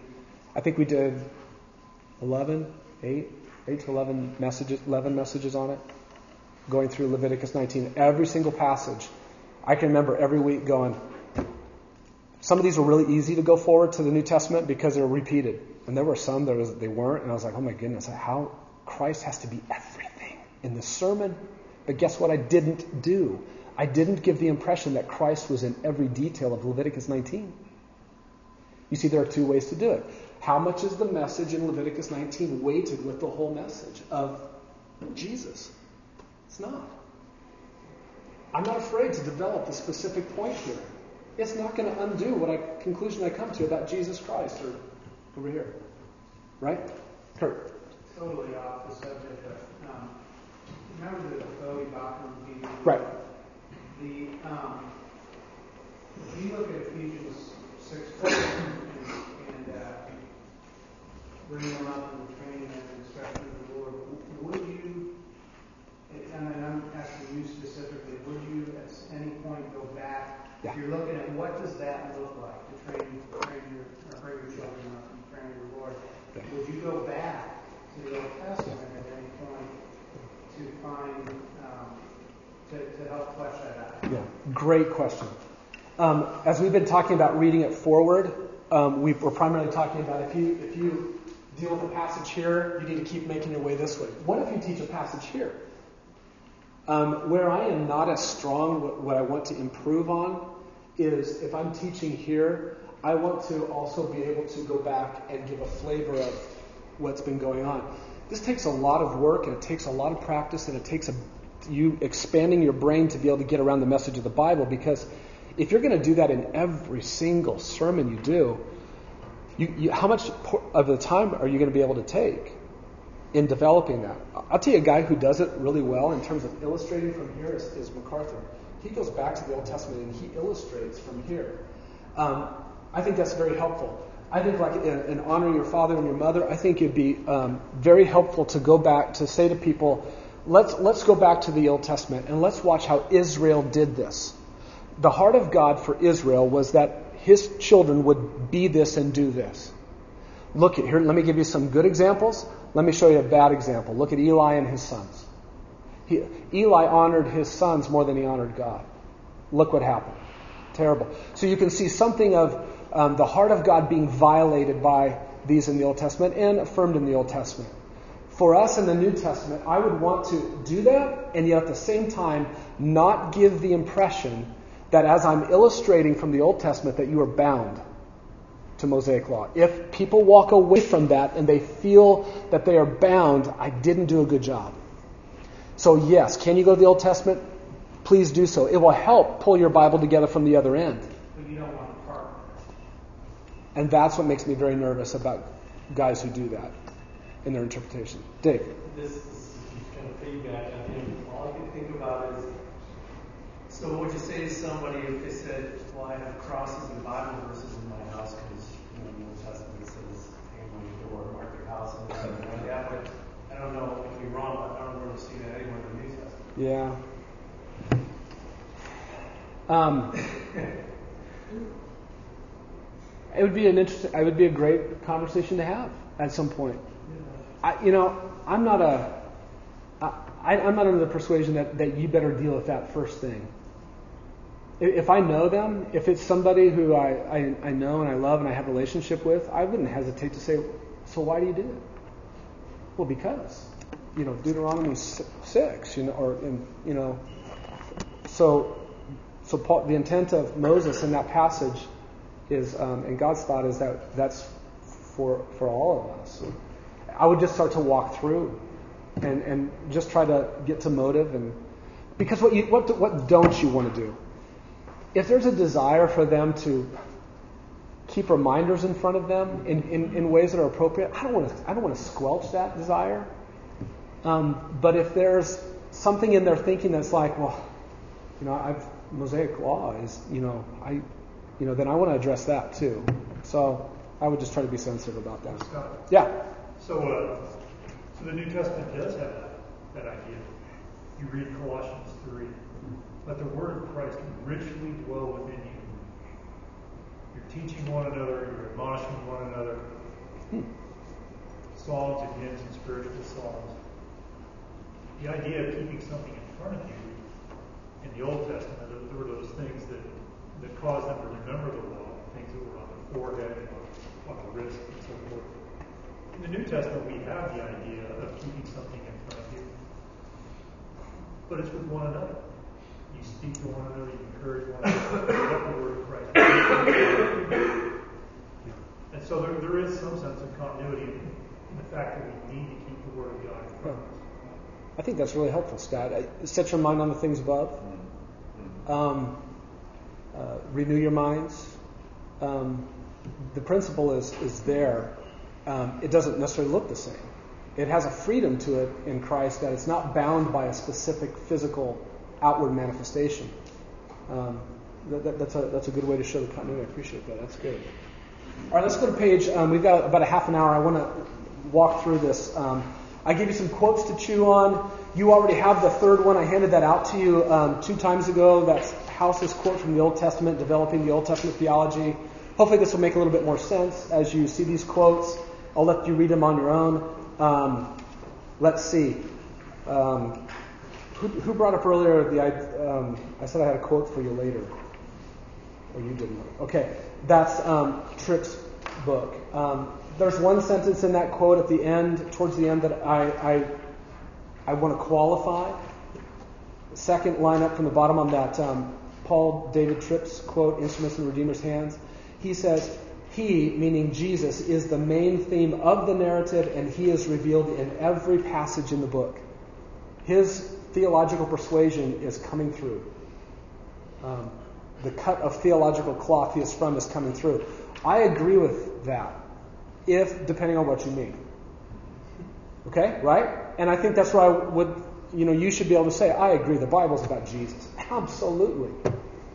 How I'm going to get to Jesus with a, from a text and from a passage, that's everything. And that's what's going to mark, you know, one guy out from another.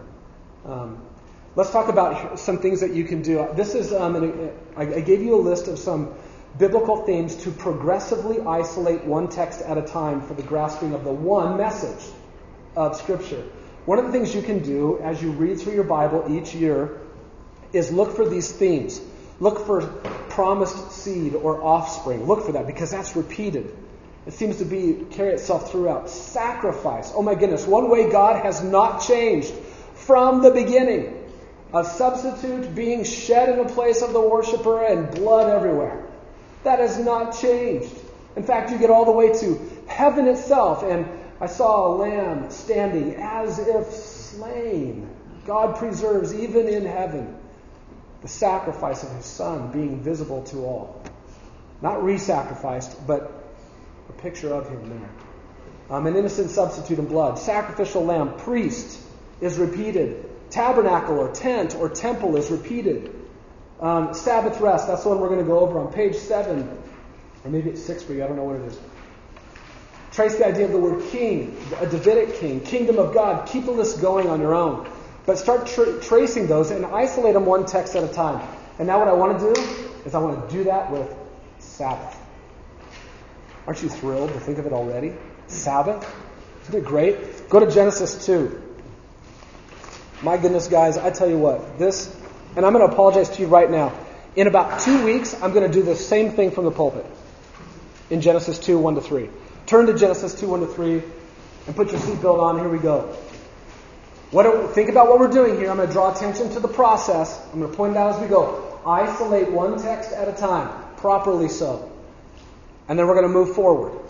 And then we're going to move forward. And then we're going to move forward. Why? Because we want to get the one main message that is coming through, and Sabbath is a tool in the Bible that will help you to get the one main message that's coming through. All right, you ready? Genesis 2 1 to 3. Thus the heavens and the earth were completed, and all their hosts. By the seventh day, God completed his work which he had done and he rested on the seventh day from all his work which he had done. Then God blessed the seventh day and sanctified it because in it he rested from all his work which God had created and made. Initial interesting note twice it is said that creation is completed. Evolution is a process that is still even going on. God says it's done major conflict. okay? Side note, though, that's only side note. The other main thing here is um, verse 2. Who rested on the seventh day? Who? God rested. Verse 3. He blessed the seventh day and sanctified it because in it, who rested? He rested. Question Does this passage here call the seventh day the Sabbath? No. Is there a command here in verses 1 to 3 for man to do anything? No. The controlling line of authority for me in this passage is this passage. This passage does not call it the Sabbath. This passage does not command anybody anywhere to do anything. You say that in certain circles, and there are rocks flying almost immediately. But for me, the controlling line of authority for me is not in my system, it's in the text. And if the text leads me there, I'll go there. If it doesn't lead me there, I'm not going there. Okay? The burden of this passage in verses 1 to 3, guys, is about what God did. It's not about what man should do in response to God. Now, let's think forward a little bit from the fall in verses uh, in chapter 3 and following all the way to Mount Sinai. Um, it appears here that the Creator's work, which was all in Genesis 1, right? The Creator's work. It appears that it was entered into by man, his work, the Creator's work. Uh, in chapter 1, he even said, um, I've given all this food to you. Here are the animals. Exercise dominion. I want you to do your work in my creation. Chapter 2, verse 15. The Lord God took the man and put him into the Garden of Eden to cultivate it and keep it. It appears that man, after the days of creation, entered into the Creator's work to do right? But the Creator's rest, which is in Genesis 2 1 to 3, was impossible for man to enter into after man fell. So we don't know how soon the fall took place after God created Adam. It probably wasn't very long. There might have been some portion of time in which there was man enjoying what God had, but probably wasn't a whole lot of time there. I know you're in a hurry. Can you take 30 seconds and explain? explain, going back to where you said there's people that rocks at you, covenantalists, how does he come up with saying that's a Sabbath? He does something. By the way, first off, it is impossible for me in 30 seconds to do anything, Kurt. But secondly, just being honest, um, what they do is they read Genesis 2 through the lens of Exodus 20. They take a later passage, and what do they do? They push it into Genesis 2. Faulty interpretation. It doesn't say that. Genesis or Exodus 20 ends up having more authority over what Genesis 2 says in Genesis 2. So they immediately have to jump away from that. Immediately. There's no none of that momentarily. Suspending. Uh, okay? We'll come back to that. Great question. But it appears that as soon as man fell, that man was not able to enter into the Creator's rest. Go to chapter 3, verse 17. Then God said to Adam as uh, he found out that they had sinned, Because you, Adam, have listened to the voice of your wife, and you have eaten the tree about which I commanded you, saying, You shall not eat from it, cursed is the ground because of you. In toil you will eat of it all the days of your life. Both thorns and thistles it shall grow for you, and you will eat the plants of the field. By the sweat of your face you will eat the bread till you return to the ground, because from it you were taken, for you are dust, and to dust you shall return. The work is cursed now. Um, God is looking, uh, God is basking in his blessing on day seven, but it appears that man has now missed that blessed rest of the Creator. And you know what? He actually knows that he has missed it. Can I give you proof that man knows that he had missed the rest? Go to Genesis 5, verse 29. Uh, verse 28 Lamech lived 182 years and he became the father of a son. Verse 29 Now he called his name Noah because, saying, This one will give us rest. Rest from our work and from the toil of our hands arising from the ground which the Lord has cursed. I think that's indication that man early on knew that there was to be a rest in what he did, but he can't get it now because of the curse, because of his sin.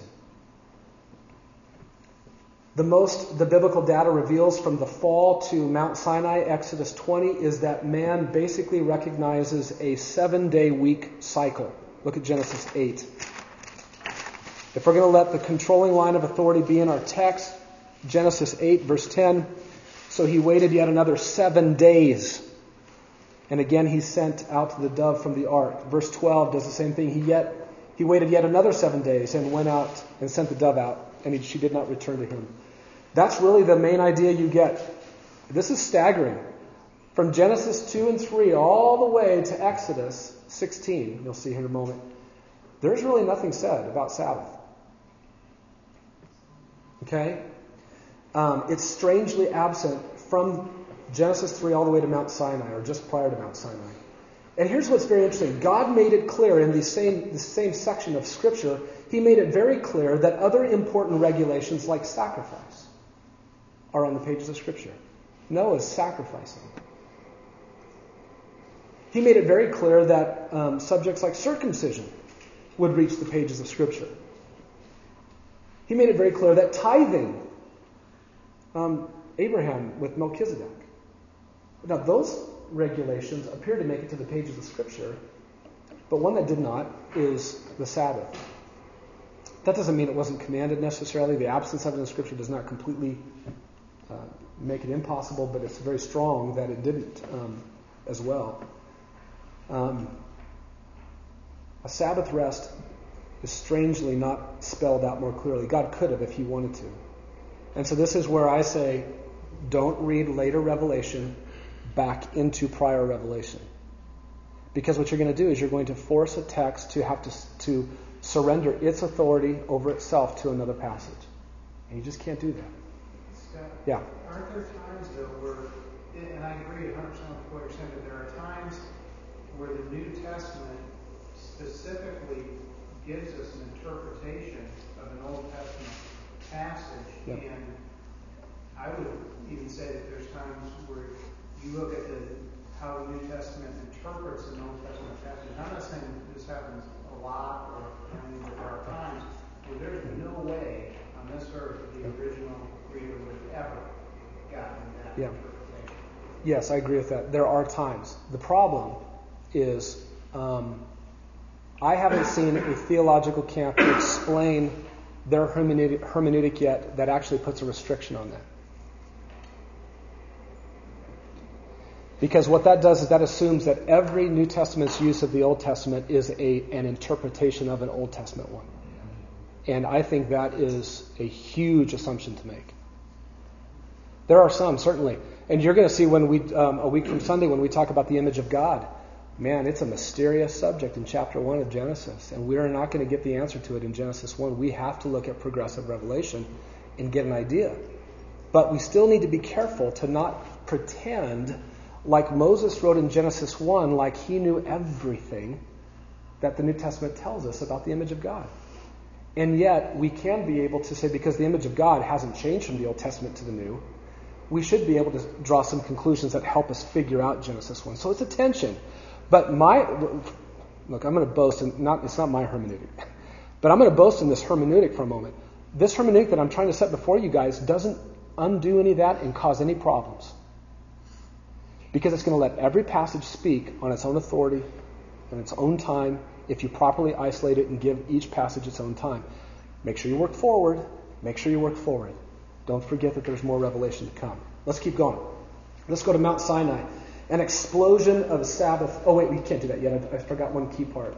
Um, what do we see from the fall on in Genesis is the thought, this is so amazing, that rest is tied to the expectation of a seed or an offspring coming. Look at Genesis 3:15. This is often called the proto-evangelium, the, the beginning, the seed form of the gospel being unfolded in the pages of Scripture.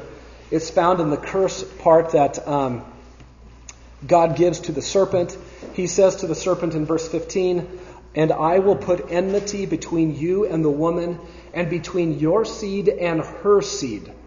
He shall bruise you on the head, and you shall bruise him on the heel. Another way to look at the word seed is the word offspring. Between your offspring and her offspring, there's going to be nothing but conflict. Now, guess what? Why are there so many genealogies?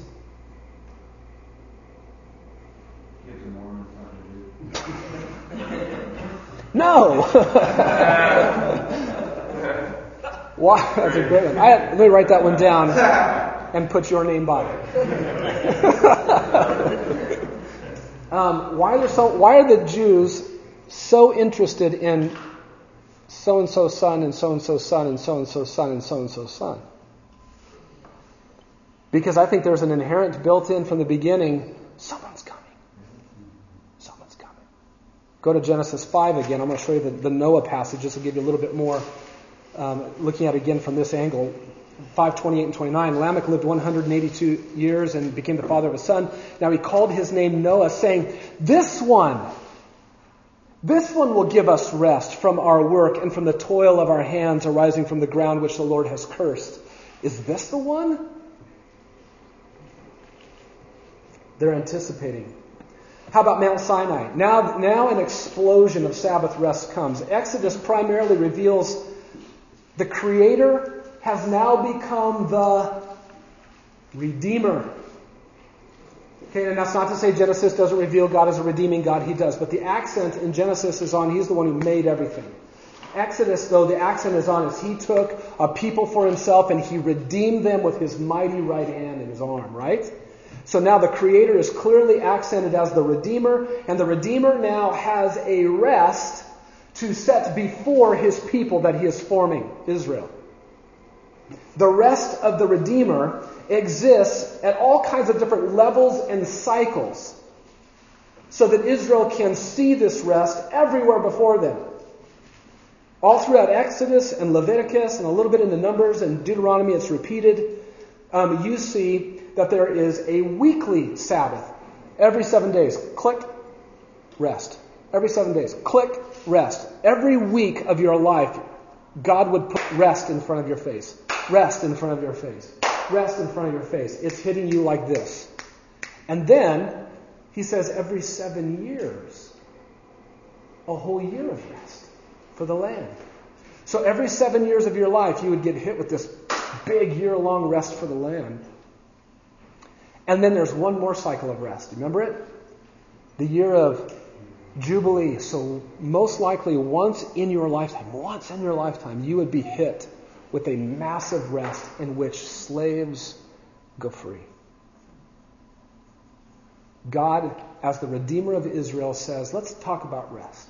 Let me, let me give you some ideas of what I'm thinking about rest. Every week, rest. Every seven years, rest. Once every 50 years, rest. Once in a lifetime, rest. You can't read from Exodus through Deuteronomy without seeing obvious explosion of rest, language, and exhortation. I've, I did not put them there for you. If you want to get a bunch of the um, rest passages, I'll give them to you afterwards.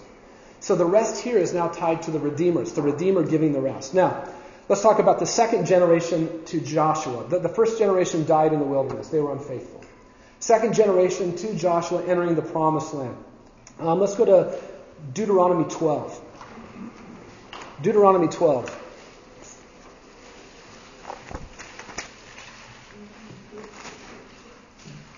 Verse 8.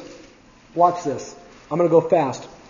You shall not do at all what we are doing here today, every man doing whatever is right in his own eyes. For you have not as yet come to the resting place and the inheritance which the Lord your God is giving to you. Uh, go to Deuteronomy 25, verse 19. The point there is God is now tying an expectation that there is rest connected with the land that they're going to. Rest is connected to the land. Uh, 25, verse 19. Therefore it shall come about when the Lord your God has given you rest from all your surrounding enemies in the land which you which the Lord your God gives you as an inheritance to possess, that you shall blot out the memory of Amalek from under the heaven, and you must not forget. So in Deuteronomy, the promised land becomes um, tied by God inseparably to Israel's rest. So now he gave them another rest. The weekly rest of a Sabbath day, a seven year rest that would come, and a 50 year Jubilee rest. And then he says also, when you get to the land, it's another kind of rest I'm setting before your eyes. And he ties it to inheritance, the idea of inheriting it. Okay?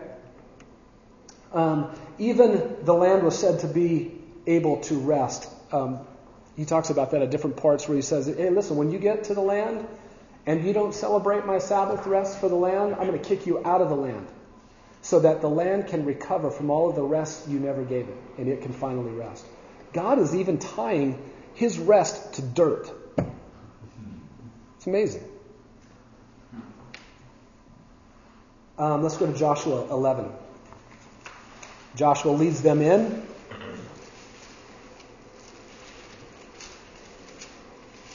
To the land, Joshua 11, verse 23. So Joshua took the whole land, according to all that the Lord had spoken to Moses, and Joshua gave it for an inheritance to Israel according to their divisions by their tribes, and thus the land had rest from war. Go to chapter 14, verse 15. Now, the name of Hebron was formerly Kiriath Arba, for Arba was the greatest man among the Anakim when the land had rest from war.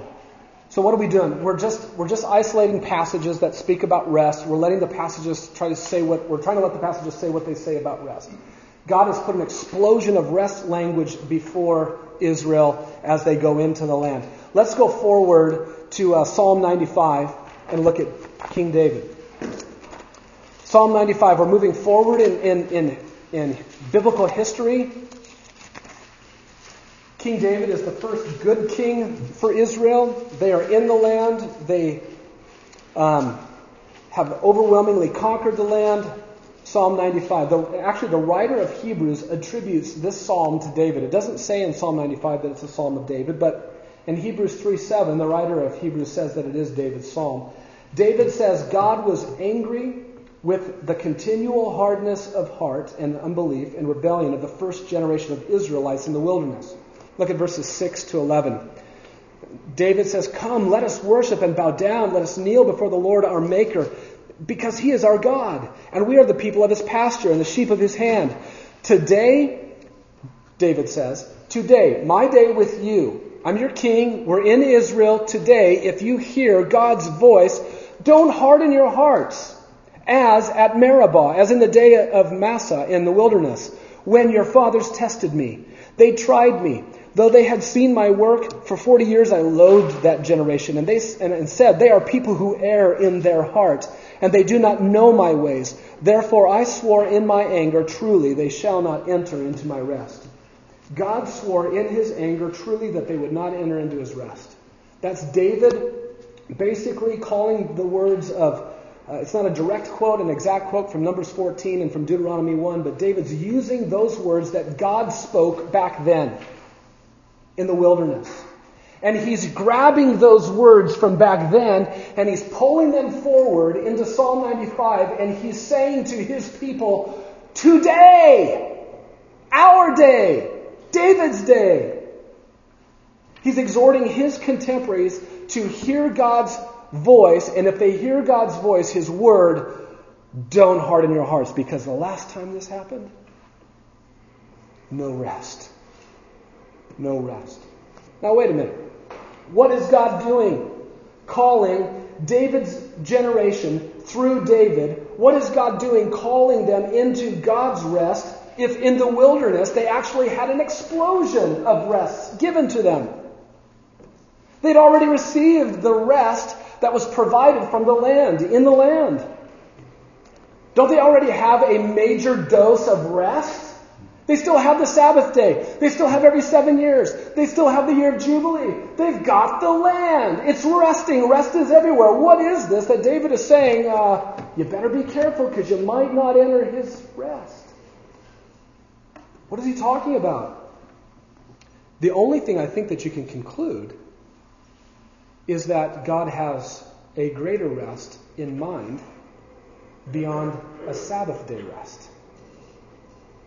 Because you can, here's a man who's saying to people who have Sabbath day rests, seven year rest, year of Jubilee rest, and land rest, saying you might miss his rest.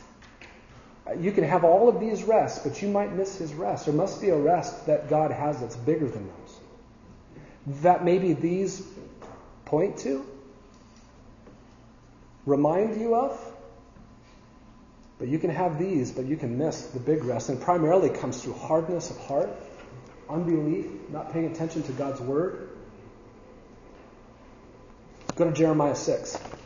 This one's not in your list, but I want you to go to Jeremiah 6 for just a moment. Verse 9. Because this will help us. Jeremiah 6.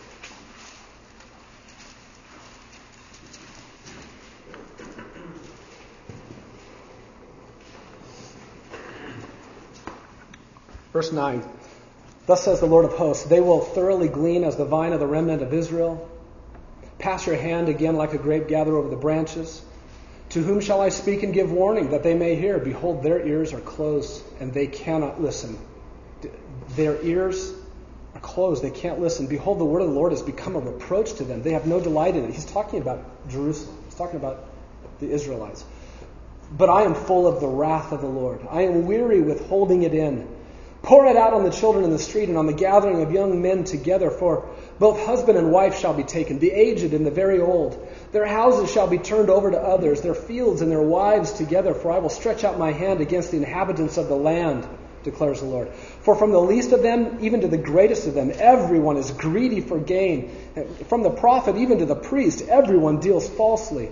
They have healed the brokenness of my people superficially, saying, Peace, peace. There is no peace.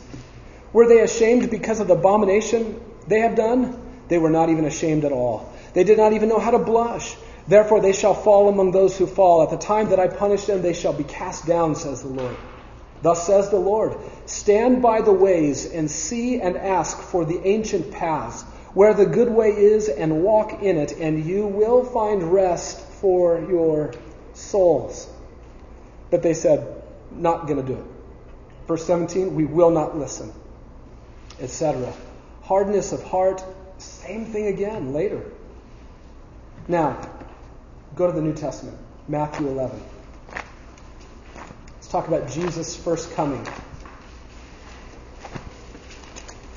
Matthew 11.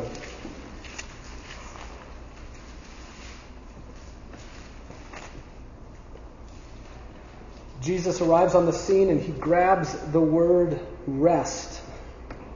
And you and I read this and it's like, that's no big deal. I, it's just the word rest.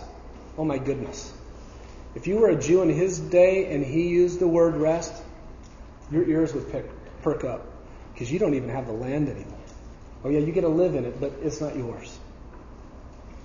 Still got your Sabbath rest, still got your seven year rest. Maybe they're doing, no, they're not even doing that. They don't own the land. How are they going to do all this? And he unites that significant word to himself. Look at verse 20. Let's start there. He began to denounce the cities in which most of his miracles were done because they did not repent. Do you see a common theme here? In the wilderness, they hardened their hearts. David says, Whoa, today, don't do that. Jeremiah says, not listening, their ears are stopped up. And Jesus now says, I'm going to condemn you because you didn't repent. Woe to you, Chorazin, woe to you, Bethsaida, for if the miracles had occurred in Tyre and Sidon, Gentile places, which occurred in you, they would have repented long ago in sackcloth and ashes, etc. Capernaum, the same thing. And then at that time, Jesus said, I praise you, Father, Lord of heaven and earth, verse 25, that you have hidden these things from the wise and the intelligent, and you revealed them to infants. Yes, Father, for this was well pleasing in your sight. All things have been handed over to me by the Father, and no one knows the Son except the Father, nor does anyone know the Father except the Son, and anyone to whom the Son wills to reveal him. And here he says it Come to me, all who are weary and heavy laden, and I will give you rest. Take my yoke upon you and learn from me, for I am gentle and humble in heart, and you will find rest for your souls. Guess what he quotes? Jeremiah 6 16. For my yoke is easy and my burden is light. The rest that could touch the weary soul, that evidently the weekly rest couldn't touch, that evidently the seven year rest couldn't touch, that evidently the 50 year rest couldn't touch, the rest that could touch the soul is here offered by Jesus, and it is in connection with Himself. Okay? In fact, in the next chapter of, of Matthew, in chapter 12, he reveals that he is actually the Lord of that weekly Sabbath. Look at verse 6. I, he gets, you know, he gets condemned here because they were hungry and they're picking the heads of wheat in the field, and somebody says, Hey, you're not supposed to do that on the Sabbath. And he says in verse 6, I say to you, something greater than the temple is here. Whoa, whoa, whoa. Time out. Who made, whose idea was the temple? The tent? God. He revealed it on a mountain long ago. The only person who's greater than the blueprint is the architect. And he says down in verse 8, the Son of Man is the Lord of this Sabbath weekly rest that you're talking about. I'm come, I'm offering a rest that's in me that your soul will find rest in. I'm bigger than the rest that's a week long, or that's a day in a week. Now, let's go to Colossians 2. Do you notice how we're doing this? We're going from the Old Testament, working our way through the New Testament, reading it forward, right? Colossians 2. After detailing um, the life transforming work of the cross in their lives in chapter 2, Paul makes it very clear that the Sabbath day regulation, well, it's come to an end. He says in verse 13, When you were dead in your transgressions and the uncircumcision of your flesh, he made you alive together with him, having forgiven us all our transgressions, having canceled out the certificate of debt consisting of decrees against us, which was hostile to us, and he has taken it out of the way, having nailed it to the cross. There's the cross work of Jesus Christ. There's salvation being laid out. Verse 15. When he, Jesus, had disarmed the rulers and authorities, he made a public display of them, having triumphed over them through him. Based on this now, what? What's the application from this? Well, Paul says in verse 16, Therefore, no one is to act as your judge in regard to food or drink or in respect to a festival or a new moon or a Sabbath day. And the only ones who would have acted, not the only ones, the primary ones who would have acted as a judge in regards to food, drink, and festivals and new moons and Sabbath days would have been whom? The Jews. And he's saying they can't judge you on this. Why? Because you're united to Christ. And his powerful work in the gospel puts you at a different place. Verse 17, all of these things in verse 16, including the Sabbath, are a shadow of what is to come. But the substance belongs to Christ. Listen, guys, no one wants the shadow of the great man when they can have the great man. If the great man tied rest to himself, what do you want his shadow for? That's Paul's point. Why would you settle for a Sabbath day rest? You've got the, you've got the bigger rest. You don't need that. If a Christian in Christ said, I would like to take a day and rest, I'm going to call that day Sunday, and I'm going to do it and try to glorify Christ with my life. Praise God. Do it. Don't teach it like it's the Sabbath for Christians. Do you have a freedom to do it? Whatever you do, do it to the glory of God. As long as God can be glorified in it, of course. Let's go to a summary conclusion of this. Go to Hebrews 3. This takes us back to where we were earlier in the year when we were in um, Hebrews 3 and 4. Now, this is an amazing thing that goes on with the writer of Hebrews. Look at chapter 2, verse 14. Um, he talks about uh, how Christ rendered powerless him who had the power of death. Um, he took away the fear of death. He was a faithful uh, and merciful high priest. He made propitiation for the sons of the people. Um, he's the guy that we need to come to. He can help us in our temptations. Application, verse chapter 3. Therefore, consider Jesus. Persecuted Jewish Christians who are contemplating coming back to Mosaic law because then the persecution might end? Because that's what's going on in the context. Um, what I'm saying, the writer of Hebrews says, is you need to think about Jesus again. Consider him. He was faithful. Watch how he draws a contrast between Moses and him. He was faithful to him who appointed him, as Moses was also in his house. For God has been counted, um, or, or I'm sorry, Jesus has been counted worthy of more glory than Moses, by just so much as the builder of the house has more honor than the house.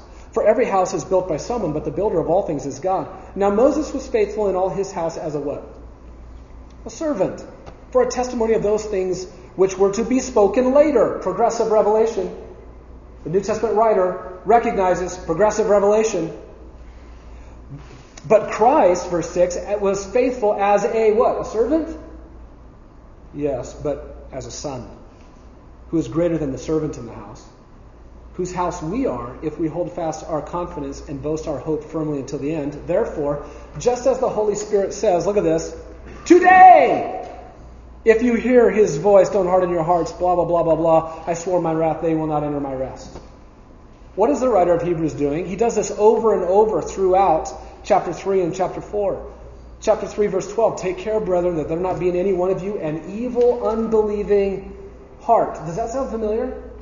walking through the pages of the Bible that falls away from the living God. Encourage one another day after day as long as it is still called what? Where does he get that word today? Psalm 95.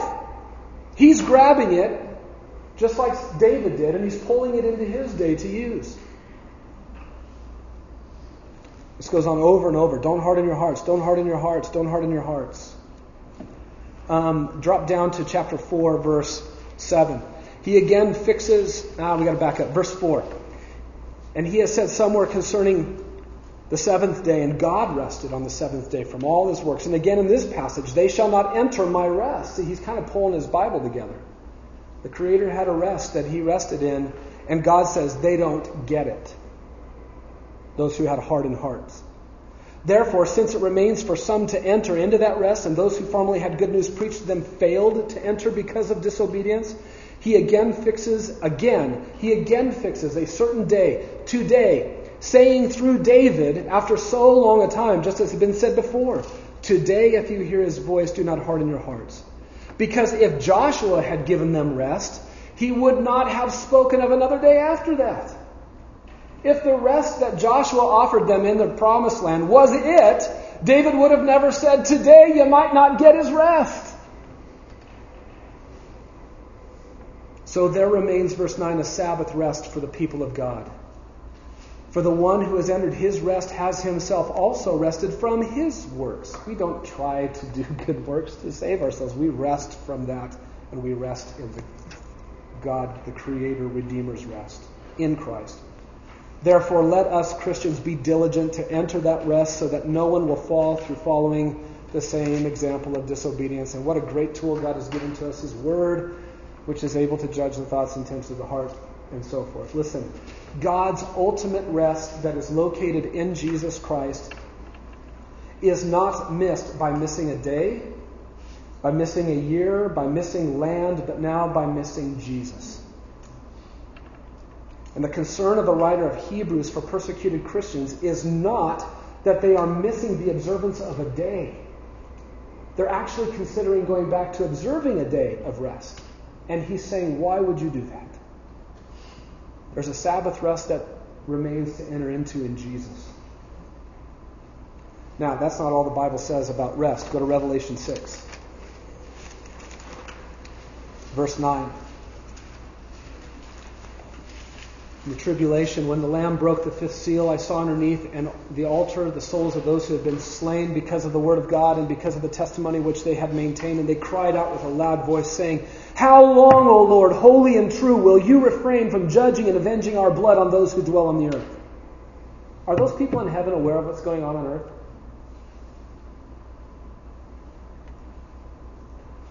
The idea of somebody saying, Well, I'm sure he's looking down on me right now.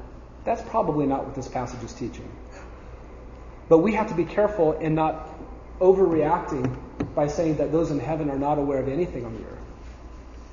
These are very concerned about there needs to be some justice, God, holy and true one. When's it going to happen? And there was given to each of them a white robe, and they were told that they should rest for a little while longer until the number of their fellow servants and their brethren who were to be killed, even as they had been, would be completed also.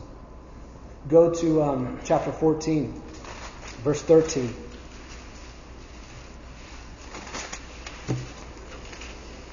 And I heard a loud voice from heaven saying, Write, Blessed are the dead who die in the Lord from now on. Yes, says the Spirit, so that they may rest from their labors, for their deeds follow with them. And then go to chapter 22.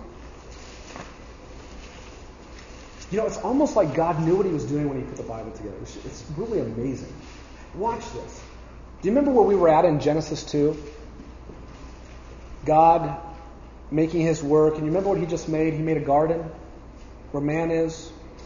And God is now resting. And in that garden, there's, there's a tree, right? Watch this. And he showed me a river of the water of life, clear as crystal, verse 1, coming from the throne of God and the Lamb. In the middle of its street, on either side of the river was the tree of life, bearing 12 kinds of fruit, yielding its fruit every month, and the leaves of the tree were for the healing of the nations. There will no longer be what? Any curse. Remember how they were looking for somebody who would give them rest from the curse? God is taking these themes all the way back in Genesis 2 and he's pulling them all together at the end of the Bible. And the throne of God and the Lamb will be in it, and his bondservants will serve him, and they will see his face. His name will be on their foreheads. There will no longer be any night, and they will have no need of the light of lamp nor the light of the sun. I'm, I'm kind of thinking that maybe that means they won't need to sleep because we'll have our rest and they will reign forever and ever. So, as great as the salvation rest is now that we have in Jesus in this world that we live in, as great as that is, there's even a greater expression of that rest yet to come when we are in heaven and when He merges heaven with earth and He remakes everything.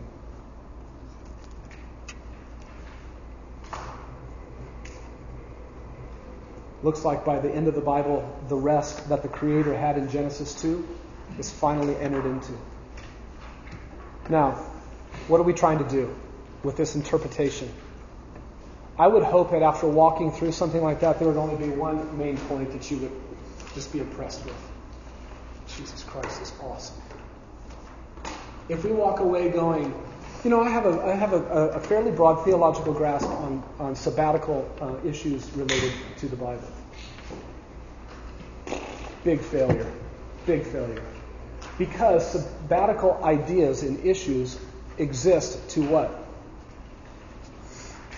Point to Christ. But what we tried to do is work from the beginning to the end, isolate one text at a time, let it speak for itself in its place in the Bible. Not pushing stuff from the back or from the forward of it onto it too much, letting it just say what it says, and just keep going and just keep going. And now we walk away with a man, we need to worship Jesus Christ, who's given us rest now, but I want even the greater expression of his rest with him in heaven. It's about the one message, Christ. But we looked at a whole bunch of pieces, didn't we? Okay?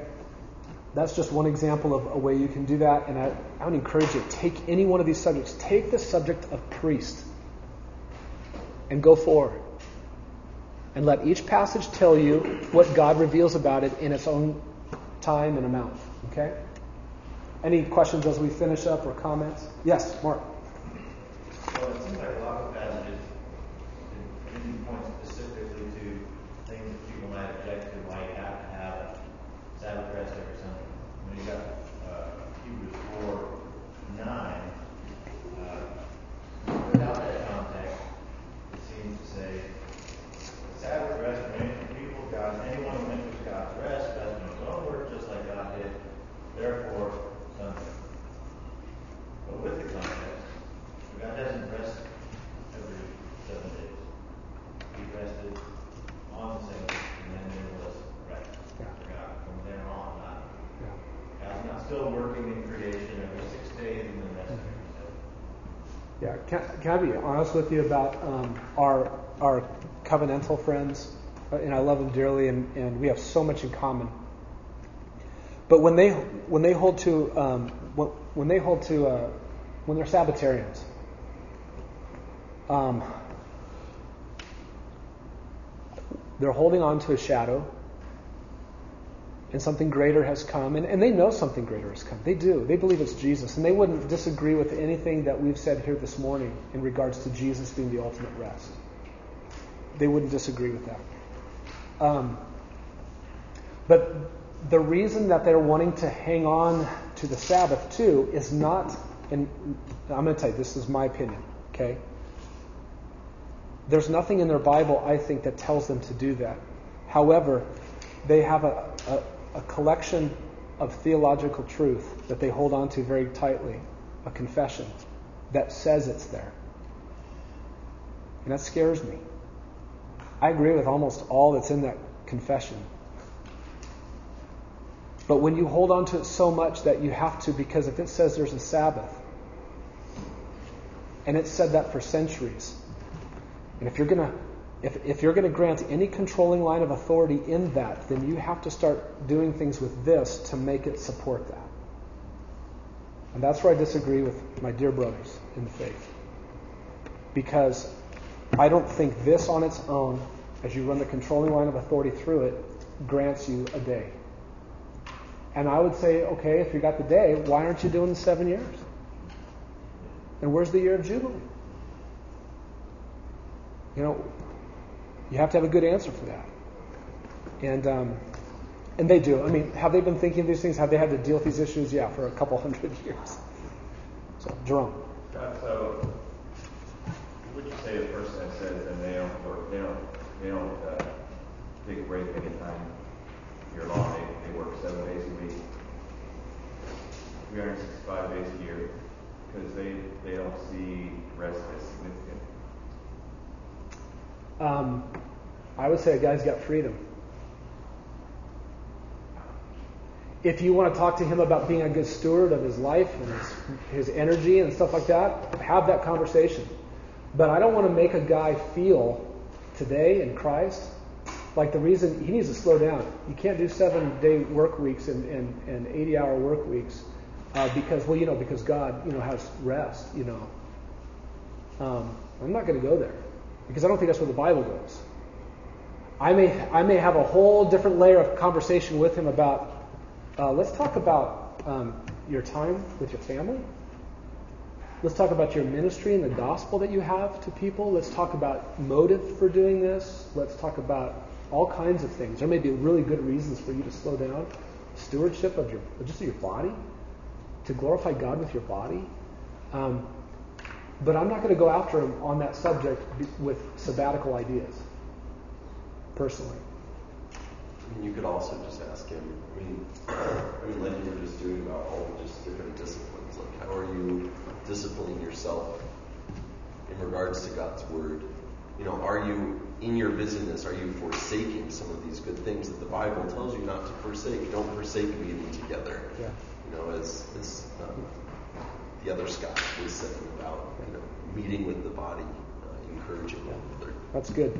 I, I, would add this to it, and maybe this would be a, a helpful complement to it. Um, God revealed that there was a wisdom in having a day off in the Old Testament. No doubt about it. It's not like now that Christ has come, it's not wise anymore. If I decide to take a day off, which I do, and I highly encourage you to do the same, um, why am I doing it? I'm not doing it because that command is still binding on me. I'm doing it for other reasons. Um, there's wisdom in that. There's a wisdom from God on that, but I'm not doing it because it's a. I, I'm still bound by it under under Mosaic law. It's not repeated in that sense. It's a shadow of Christ. If I want, like I said earlier, if I want to do that and want to honor it and treat it like it's a, a Sabbath day of ways that Christians in the past have talked about it, great, do that. You just have to be careful to not give the impression that every Christian must be that way and do it that way, in my opinion. Guys, thank you so much for a big year. And if you have any interest in H3, what I would like for you to do is um, maybe you can go to the um, uh, sign in sheet back there and just write H3 by your name. Um, and then I will, what we'll be doing, we're not going to be making any decisions like in the next week or even month. But by the end of July and into August, we're to we're to make that decision about you know getting the, the list of guys who are all interested, and um, you're more than welcome to add your name to that. If you think that you're in a place where you want to do Build again, you're more than welcome to put write Build down next to your name if you want. Okay.